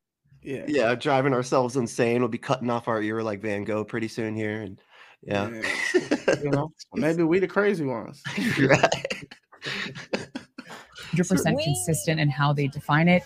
One thing you are sure to get here is a steady stream of over the top invective about it from the stage. In fact, anti wokeness seems to be the glue that is holding an otherwise fractious GOP together at the moment. And the thing is, GOP anti wokeness is really just new packaging for an old idea. We used to call it the culture war, and its main tenet seems to be that diversity is bad. All right, I think that I I think that that's a misrepresentation. I really, I, I think, I personally think that's a misrepresentation. Uh, which is why, like I say, people don't understand the problem, so they can't properly diagnose. They can't properly get a solution. She thinks that diver- conservatives are against diversity. I don't. Really, I really don't think conservatives are against diversity. I really don't. I don't think that's what. At least that's not what they're saying. Some people may say that they're, they're trying to disguise it and trying to make it about one thing when it's really about diversity. But I really think it is. It's ideology. I think it's ideological. I think that conservatives really do believe that people are trying to turn their kids gay. People are trying to turn their kids trans. I think they really do believe this, and they they don't feel as if, eh, for one, a lot of conservatives are religious. yeah. They're- they're- they're I mean, very they, bel- they believe they're cannibalizing a carpenter once a week. It that's not a you know a stone too th- far to think that they that they're trying to turn their kids gay. You know, what I mean, they think of donkey Yeah. talk, man. Like this, this is difficult to go Yeah. from this to that. so when you got a worldview where you you have a religious worldview that tells you that being gay is wrong and you know uh, certain things are a sin like these people honestly are just trying to defend what they believe is their righteous morals it's not about diversity they, i don't really think most conservatives care about like working with black people or people of different like uh, gay people i don't think that's the case at all i think they really just feel as if this country is built on a certain set of values. And if you remove those values, the whole thing falls apart. I really think that most conservatives believe that, but they're not willing to give them that credence. That's Right. the good, favorable interpretation of what conservatives are arguing. Yeah, and you're right. I mean, I do, and I think it is a lot of talking past each other. Like you're right, because like what the the left sees is like because so when you look at the both sides, if I'm gonna put it down into like ultra simplicity, like you got the white straight, uh, like white straight cisgendered uh, Christian men, you know, and those are the people that the political party is going to fight for the most, right? They're going to act like those people exist the most, right? And then the left tends to be for everybody else or all the people that aren't like that don't fall squarely underneath that group. So in their minds on the left, they see it as a diverse coalition, right? And then they see it as ideologically these this these people are against that they're against the you know all these different Yeah. diversity right so it makes sense why they see it that way but you're right from within the right they don't see it that way they're not looking at it they don't Yeah. think of themselves as think you know looking at it that way you know Yeah, and the, I don't. Yeah, the way conservatives see liberals, I don't think liberals actually see themselves that way. They liberals really feel like they're trying to look out for the little guy. They really feel like, look, we're sticking up for the little guy, and this is the things we need to do to do that. And the right thinks they're pretty crazy and think that, oh, they just want to advocate for degeneracy. They want to do away with our morals, and they're like evil and like it, both sides are misrepresenting what both sides honestly believe, or at least the perspective that they feel like they're coming at it from. I, I like, Right. like for example, liberals. For example, I think that liberals have gotten so much into diversity that they can come off as anti-white. Um, it gives that impression, you know, like you know, people make jokes about you won't see straight white heterosexual couples anymore on TV, on ads and stuff like that. You're going to see a mixed race or a gay couple, and like in a way, if I was a white guy, eh, a conservative white guy, damn right, like you're trying to erase us or try to you're, you're trying to make it seem as if we don't exist, even though we're the majority in this country. right And you know, they can't in, they can't imagine or fathom why a white conservative man would think something like that. Right. Yeah. And it's because I think a lot of this goes to, especially with the white thing, uh, because whiteness isn't actually a thing. It's a not a thing, right? like it's a, it's like atheist. Like you're not a religion. You're an atheist, right?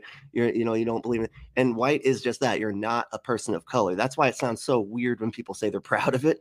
Because then it's like I'm proud to not be those weirdo. You know what I mean? Like that's that's why it sounds weird like that. And so to say that they're like even white culture, like which one? You know what I mean? Exactly. Like fucking Swedish, like what? Like Exactly. Which one? What? yeah, because Yeah. not whiteness isn't actually a thing. It's a sort of a category of a bunch of things, you know. That, uh, but really, it's uh, just not being a thing. You know, not being a person of color. Yeah, Yeah. and one thing one thing I would argue, and I think that if the left I think that the left has to get rid of this if they're ever going to try to bridge uh the the divide. And it's this idea that people are responsible for what their ancestors did. Well, your ancestors owned slaves and they manipulated, they did this, that, and third. So we feel like you should, you know, have to you should have to somehow pay reparations or give back to the people. I, I to me, even if that is true, which I don't think it is, but I think that it's a losing argument. I, you're not finna you're not finna make me pay for something I didn't do. I, I'm just not finna do it. You know, if, if some guy came to me and said, "Hey, your great great granddaddy beat up my great great granddaddy, caused him to lose his job that day, and we've been poor ever since," I think you should pay me some money. I'm not yeah, it's a losing argument. And even if if it's true, it still is not going to ever convince anybody on the opposite side to go along with it. Yeah, I think with that one, honestly, because I've had this conversation with a lot of people, you know, saying, you know, ta basically making that exact like I didn't do it, and I mean, I would even say that I didn't do it. My family were like, uh, Some people don't even know who that family was. Right. Yeah. Yeah. But even mine, like I, mine actually was like we know that on the one side of my family, they were Southern. They did have a, uh, you know, uh, you know, had slaves and all this other stuff, right?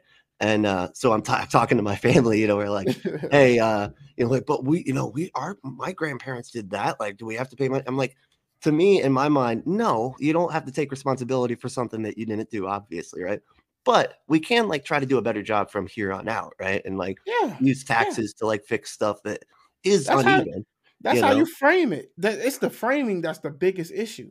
It it's like who was coming up with some of these ideas? Like I would I would simply say, hey, there are a number of people amongst us who are struggling. People are poor. It doesn't matter if you're white, black, because some people had slave owners in their family and still poor to this day, right? So Oh, yeah. Yeah. it, it shouldn't matter about who we helping, as long as we're helping the people who need help. And if that just so happens to be 60% of black people, that's just a byproduct of who needs the help. But if you frame it as an inclusive, everybody who is suffering from this problem gets help, I don't see how anybody can like be against that. Yeah, I actually agree. I think that we should have like you know uh, more safety nets just for poor people in general, and that would help correct some of the uh, some of some of the uh, income inequality that we got going on. Because you're right, it the the black community is like very uh, you know they're more impacted by this inequality, of course. But like you're right, like there's tons of white people that are down there as well that need yeah. the help too. So yeah, I think if we could just bring up that bottom line, you know, I I think everybody would would you know do and better. The, you know, and the, yeah, this is my thing. I'm a, I'm I'm like compromised. There are going to be conservatives who listen to this and be like, why would we ever like impl- like implement all these so- social safety nets or whatever the case may be, right? And myself personally, I'm not 100 percent for safety nets all the time, but I would say this: if we're going to do social safety nets, let's put some restrictions on it to kind of apply some pressure for those people to get their lives together. It can't just be open-ended social safety nets. It has to be attached to something. Like uh, if we're going to give you food stamps and welfare, or Section 8, whatever the case may be, we expect for you to be making progress. We want to see you, you know, you know, slowly working your way up to becoming a productive citizen in society and self-reliable. We have to put some kind of restrictions on it. And I think that the biggest problem is we want to just give people stuff with no strings attached. And I think we can do both. Let's meet in the middle. Let's say, hey, okay, I may not want to get social safety nets. You do. Let's do that. But at some point, there has to be a cutoff. Like we have to tell people, hey, we're going to give you help, and you're going to use this help to become self reliant. Right. And I I agree with you. I just think that too that like when it comes to those things, it's it's it's really expensive because you got to take a multi pronged uh, stab at it. Like because you if you're going to give people housing then you need to also offer and say that you can't drink there or whatever. You can't be an alcoholic and live it. Okay, well then now we got to solve a second problem. Now we got to solve mental health issues as it relates to addiction because poverty just breeds addiction because we're all freaking out trying to, you know, all trying to like, uh, you know, calm ourselves back down and give ourselves something to do when we don't have anything, and that's just drugs. Like you're always that's always going to be the case for extremely yeah. low poverty. I want, uh, I want, yeah, I want, I want to, you know, some smart people to get in a room, come up with the key target areas that we can focus on to lift people up and give them a chance to being self-reliant and being uh, productive me- members of society. Because the more members you have in society who are living up to their fullest potential the more people you have working on hard problems and solving issues. And I, i'm 100% for that. Now i don't always buy that social safety nets will solve an issue. Like we, we put a war on poverty decades ago and we're still here talking about poverty. So it's not necessarily about social safety nets, it's about effective social safety nets. And right. we have to do the hard work to figure out what those actually look like. Yeah. And and I think a big like honestly, I think more so than I mean, housing is a big one, don't get me wrong, but like I think more so than that, uh mental health. We got to do something like cuz people can't help themselves if they can't figure out how. I was like in that boat. I wasn't raised you know, in a way, like I was just like the main thing that I was taught was like, if you Jesus really hard and do Jesus the best, you're going to be fine. You know, you're going to be out there, you're going to have a house, you're going to have a family, you're going to be doing great. But like, that's not true. Obviously, that did not work. Right. Yeah. And so I was completely unprepared to uh, handle reality in the world. And when I got out working, I was just looking at my paychecks going, this is fucking impossible.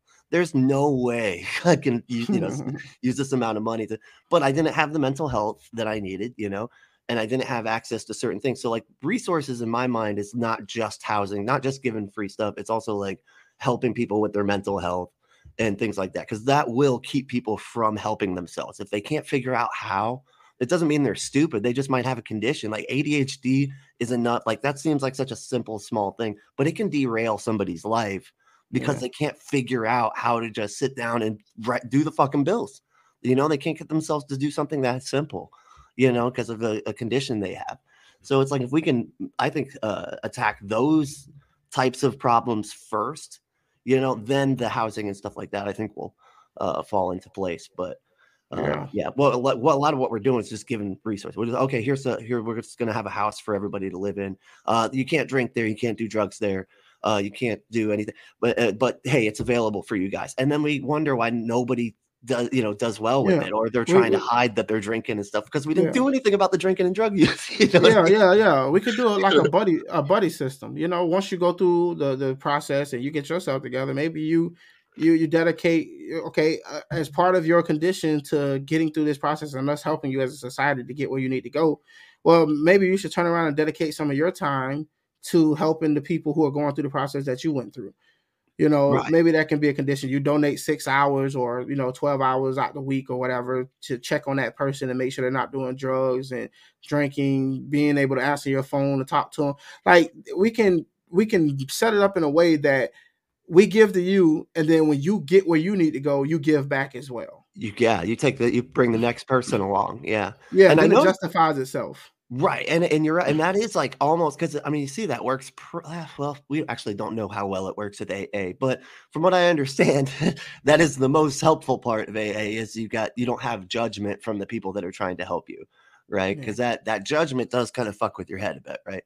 because they're like, oh, they're looking down on me. They think I'm Im- immoral for just not having, you know, I've done some kind of uh, unforgivable crime of being poor, you know. Yeah, and because yeah. a lot of people do treat them like that, so it's you, you understand why they think that way. And so if you, but like with your system, what you're talking about, you kind of get rid of that judgment because it's people that were just there. So yeah, I actually agree with you, uh, yeah. 100% on that. And I would say that somebody probably can hear what we're saying and say that makes no sense and these are the reasons why we're spitballing here we're, we're, we're, just trying to throw out you know possibly good ideas. I'm pretty sure when you get down to the details the devil is in it. So uh, you know just spitballing trying to you know come up with a few ideas that i don't think has been tr- practically presented you know, or at least people are not giving it enough attention. Right. Yeah. Uh, yeah. Exactly. Yeah. All right. Let's get it. We will teach our values and promote our history and our traditions to our children. We will, in other words, be proud of our country again.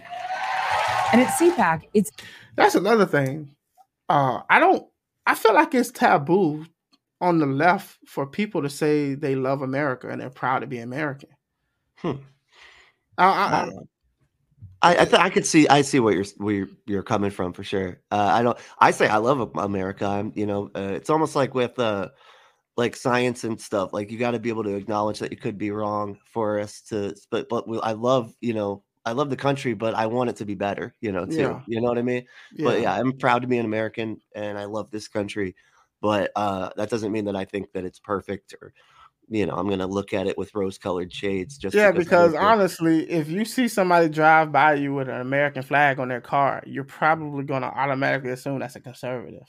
True. And yeah. it shouldn't be that way. You know, like eh, I want to see liberals be, you know, because the flag can mean something different for everybody. You know what I mean?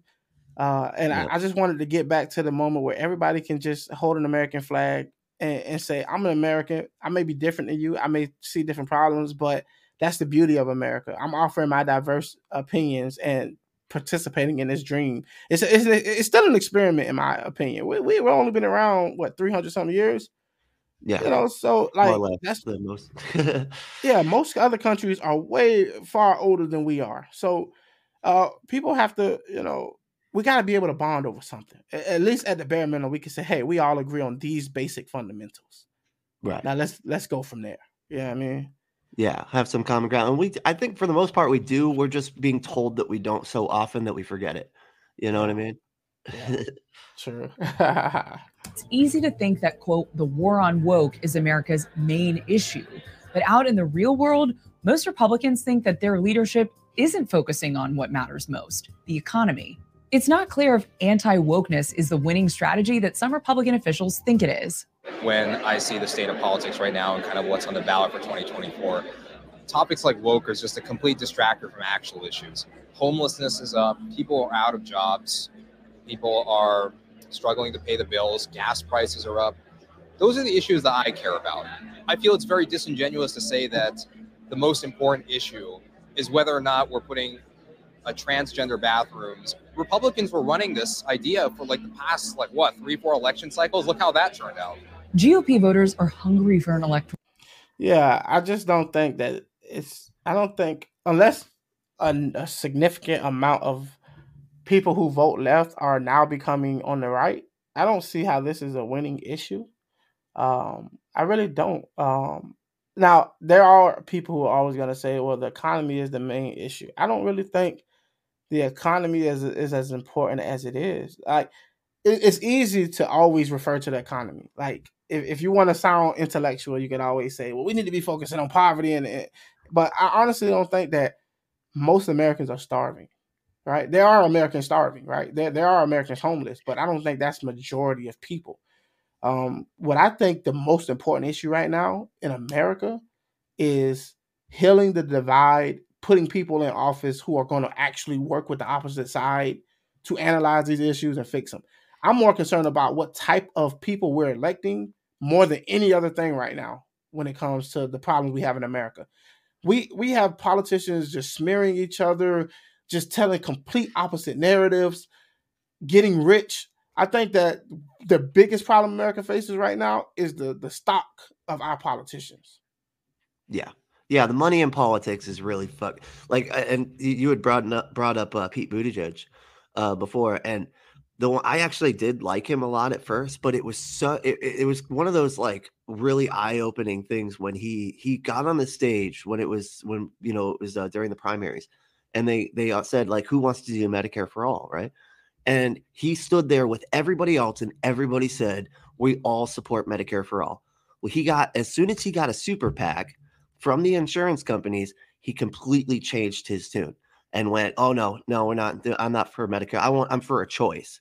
Which a choice doesn't mean anything other than rich people don't want poor people to have the same shit that they get, and they don't think they deserve it. And that's what that's who I'm listening to. you know what I mean? And so I, that's where I was just like, "Holy shit, we got to get money out of here, man!" Because like nobody can actually think. They can't think because they're like, "Here's what to think, and here's some money for it." Like that's not how it should work.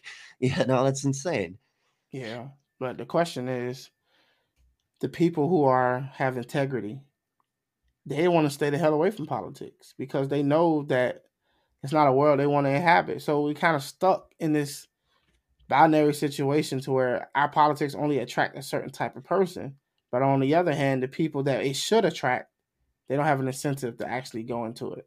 Right. That's why you're always wondering, like, this is the best we got in fucking America. Like, this is it. This is where we're at here. And yeah, and because you're like, yeah, because the, the actually intelligent people, you know, they're off working for, uh, you know, a, a, you know, a, a, sociologist or some shit. You know, like yeah. actually doing work in that regard. But yeah, the, well, well, well, the, right. well, then I guess as a, a citizen of America, then I guess it's our job to, as citizens, to decide to band together and decide like no more of this type of politician. And we have to we have to signal to these brilliant minds and the people who are going to be the best and have integrity.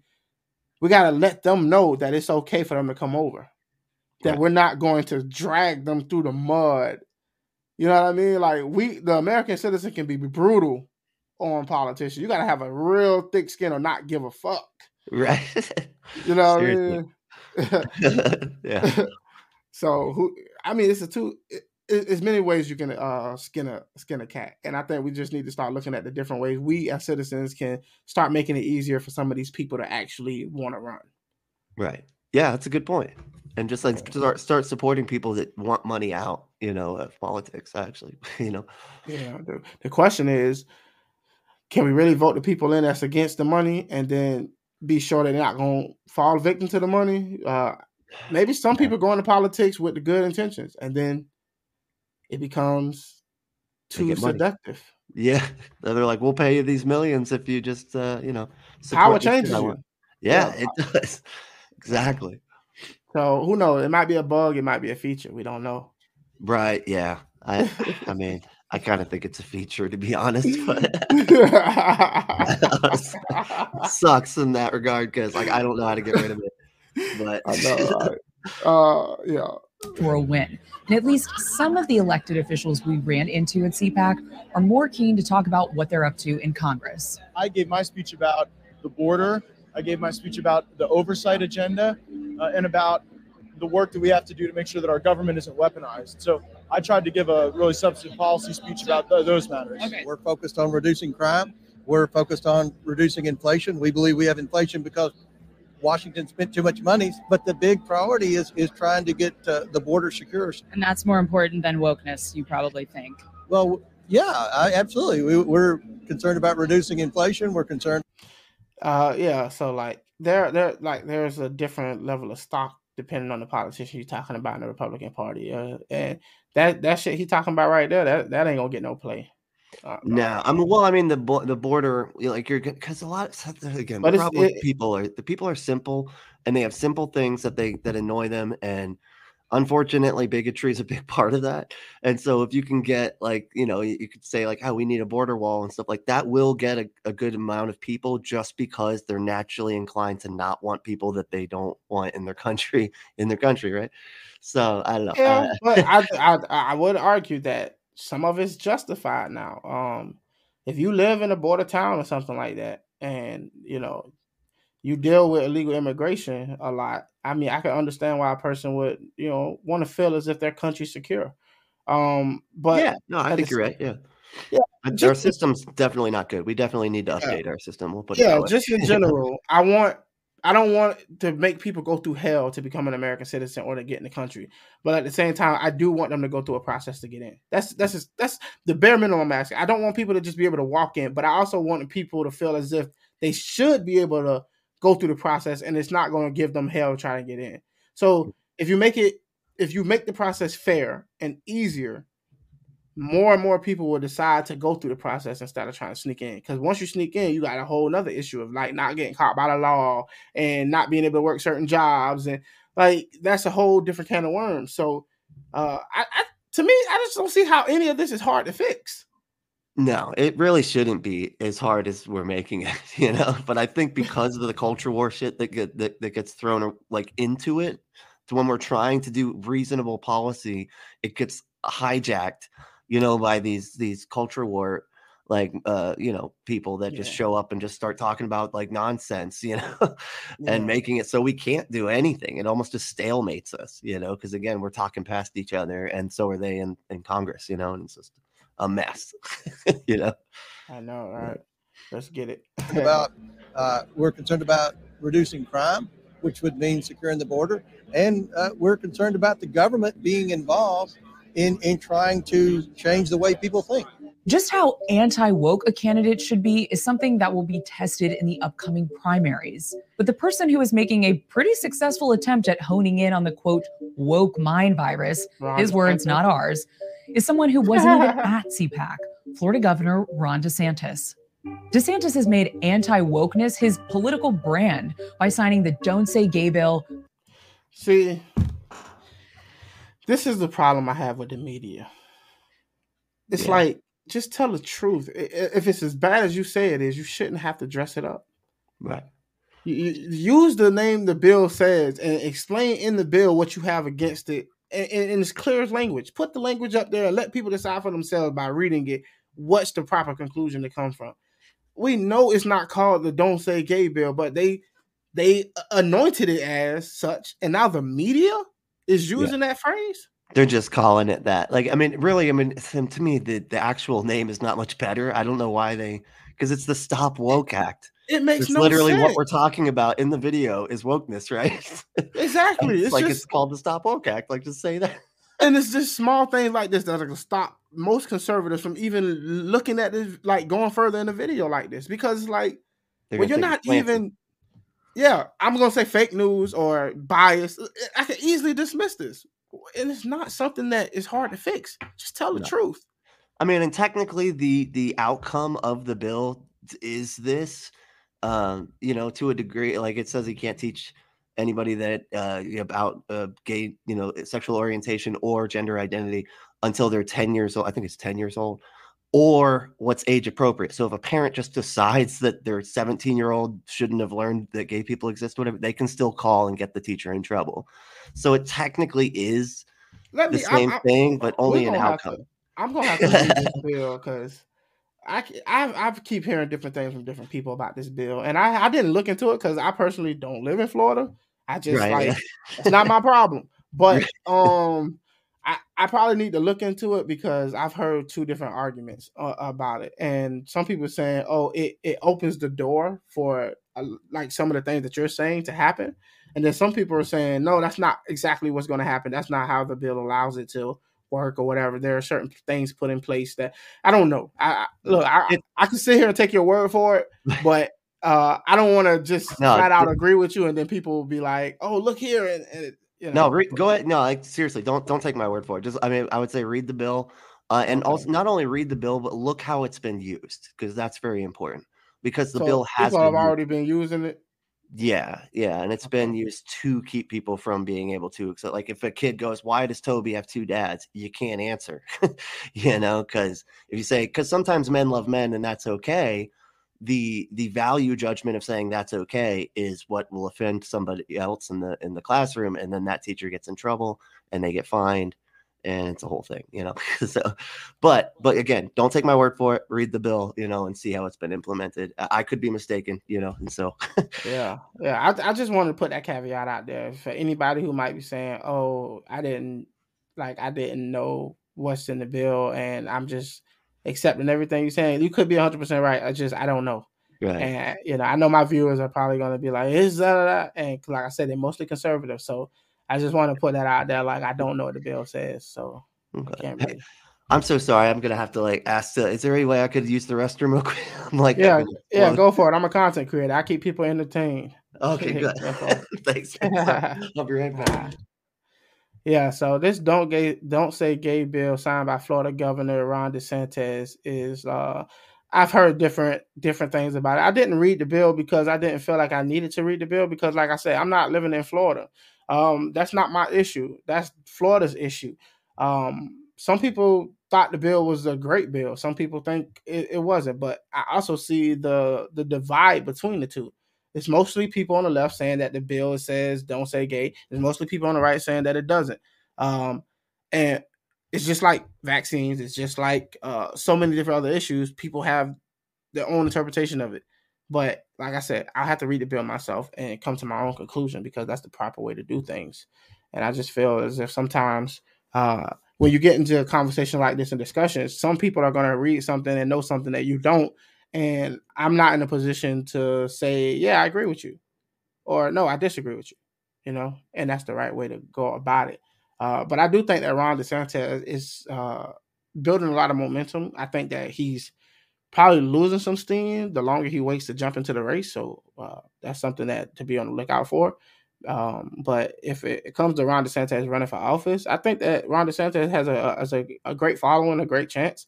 I think he's been highly effective in the things that he's trying to accomplish in Florida, and people in Florida seem to like him, and they voted for him in much higher rates than they did the first time. So um, apparently, he's doing something that people are resonating with in Florida. Uh, at least the majority is. So do it that as you will. But I hope y'all enjoying this conversation. Uh, we'll probably be wrapping it up soon after this video is up. But also, while we're at it, if you're watching, you made it this far, kudos to you. Make sure you subscribe, like, follow wherever you're listening. Uh, make sure you know write a comment. Let me know what you think about some of the subjects that we're touching on. And while you're at it, uh, definitely go check out the merch store, the Javi Lobby merch store. It's in the link is in the description below. Go get you some No Tribe is the new tribe merch, or get you some music uh, merch that I've created if you're into the music.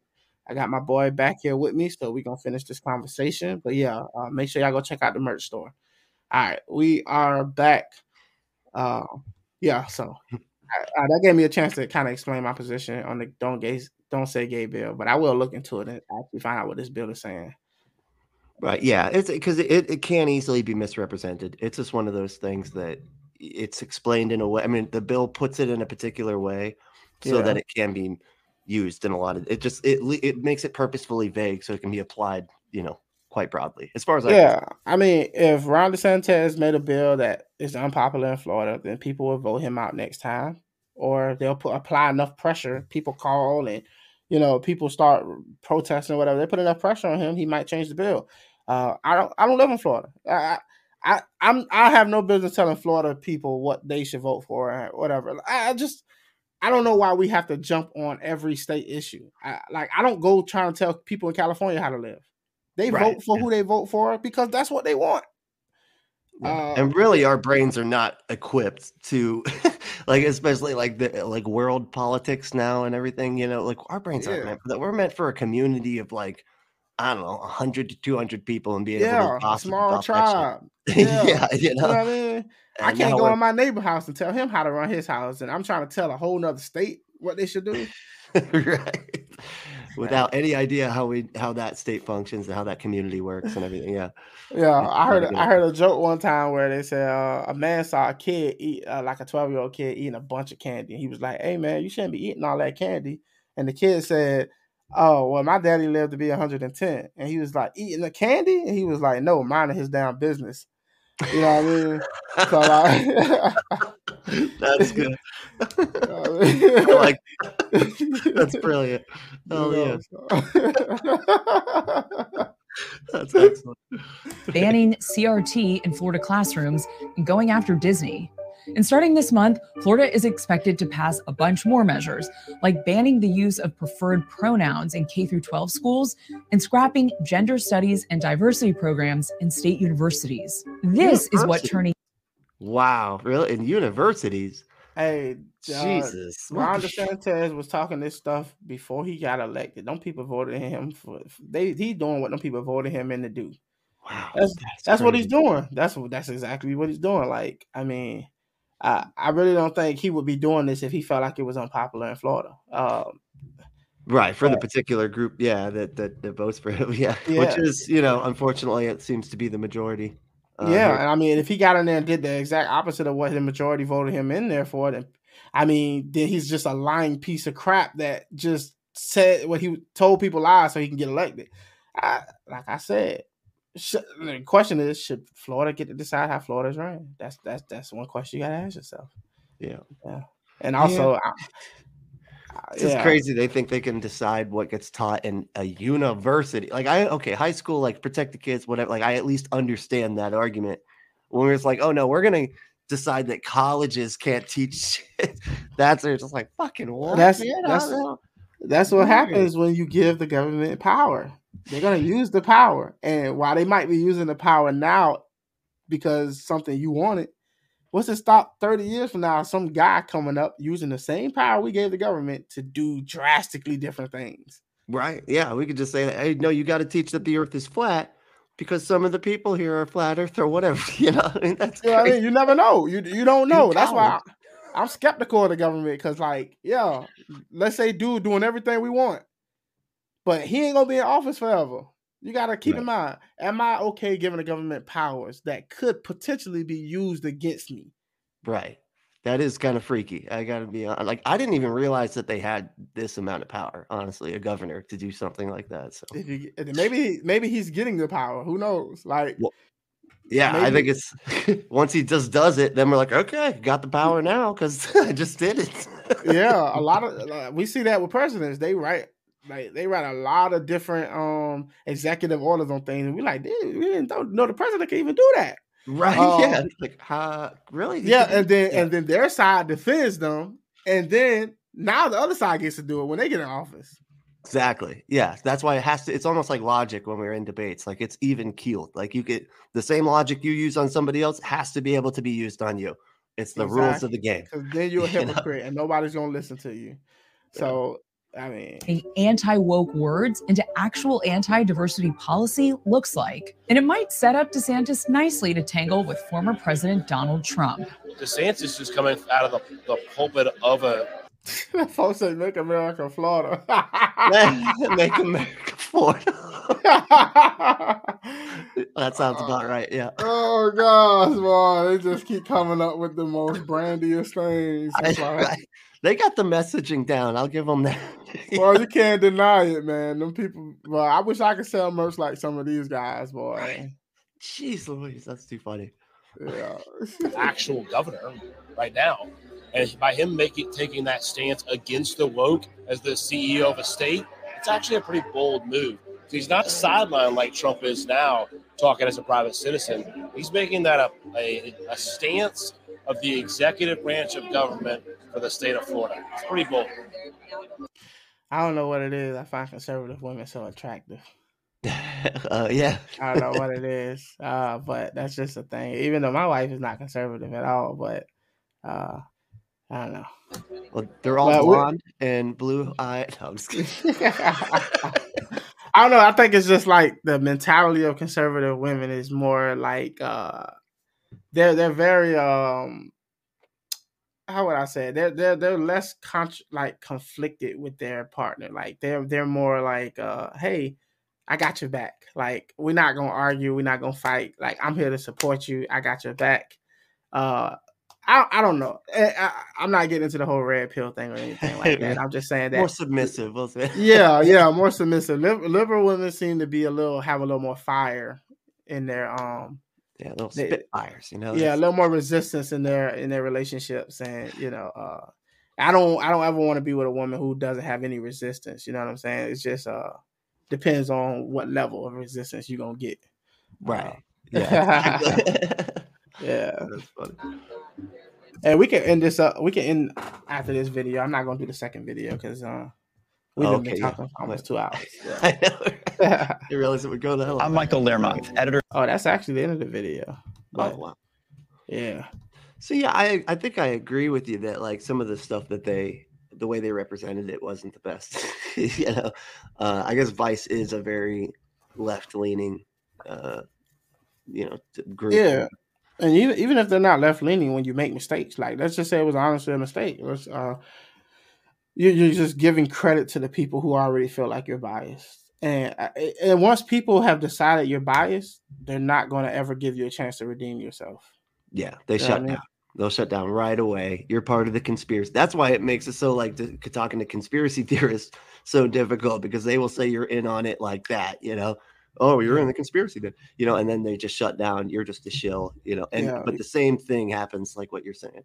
Yeah, yeah. Sometimes you just got to out conspiracy a conspiracy theorist. And they be like, "You think we went to the moon?" I'm like, "Bro, you believe in the moon?" Let, us see how far we go down this rabbit hole. then you start to see how you sound to, to other people. You know? what I Yeah. mean? Yeah, oh, that's a that's an excellent idea. Yeah, just start talking about flat Earth and reptilian humanoids. Uh, Just go- you just take that shit to a hundred. just start agreeing with them about everything. That's funny. Yeah.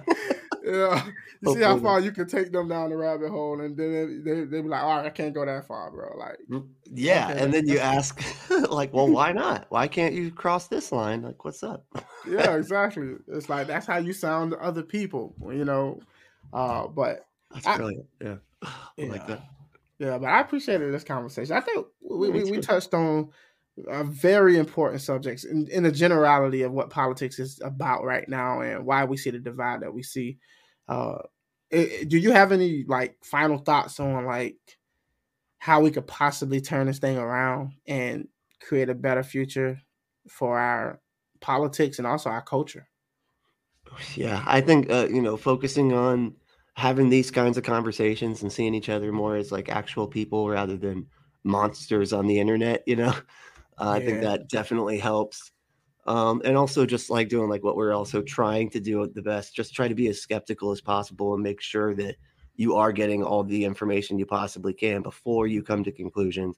Do your best because it's really hard to not, you know what I mean? It's really easy to fall into, hey, my group thinks this and they're mostly right because they're my group type of thing. Like you don't want to think like that, you know? Yeah. Uh, and so, yeah, trying to at least do the due diligence in your mind to be like, okay, I know I'm in a group. I know I have biases. How do I check to make sure that those are correct? You know, Absolutely. that that I think is a very helpful uh, method. Yeah, I think that that's what we need the most of. And I thought about starting a second channel where I do like clear pill politics, and it's not mainly just about politics. It'll be just like uh, I'll live stream for like eight hours, and I'll just let like guys come on, and we just engage on different subjects, and we try to analyze each subject individually. It can be about relationship, dating. It can be about politics. It can be about religion. It can be about any subject, and we just riff and we just have a good time, have some comedy in it, and just people can come and go as they please. And then I'll just cut up each clip that you know where we had a discussion about something, put it out. Um, but I feel figured it'd be a great uh, source for other content creators to come on my platform, and we all just engage and kind of create a community where people can come and ask questions and really be open minded and skeptical. That, that's a great idea. Honestly, I've been missing that ever since the Right to Reason uh, kind of broke up there. And Yeah. uh that's where we used to all go. That's where we all met. You know, it's just uh, all of us from Yeah. all different uh, stripes just going to panels and having conversations. Yeah, I know. Robert. Um, Robert, the guy well, for those who don't know, was the Right to Reason podcast, and he was struggling because he had his own life stuff going on. But the podcast, you know, it was it was hard to like be successful because of the nuance of it, you know. So I I, I figured that if I do it, um, we gotta have great personalities and like you know, because sometimes you get guests who are they might know what they're talking about, but they still, like I said, be entertaining boring, above yeah. all else. Yes, absolutely. I agree. Exactly. So I, would do questions and answers. I'll put out an email, let uh, viewers ask questions, and we'll ask the question to the panel. Everybody can give their thoughts on it, and make it more engaging with the audience. You know, and Oh, that's I- a great idea. Yeah.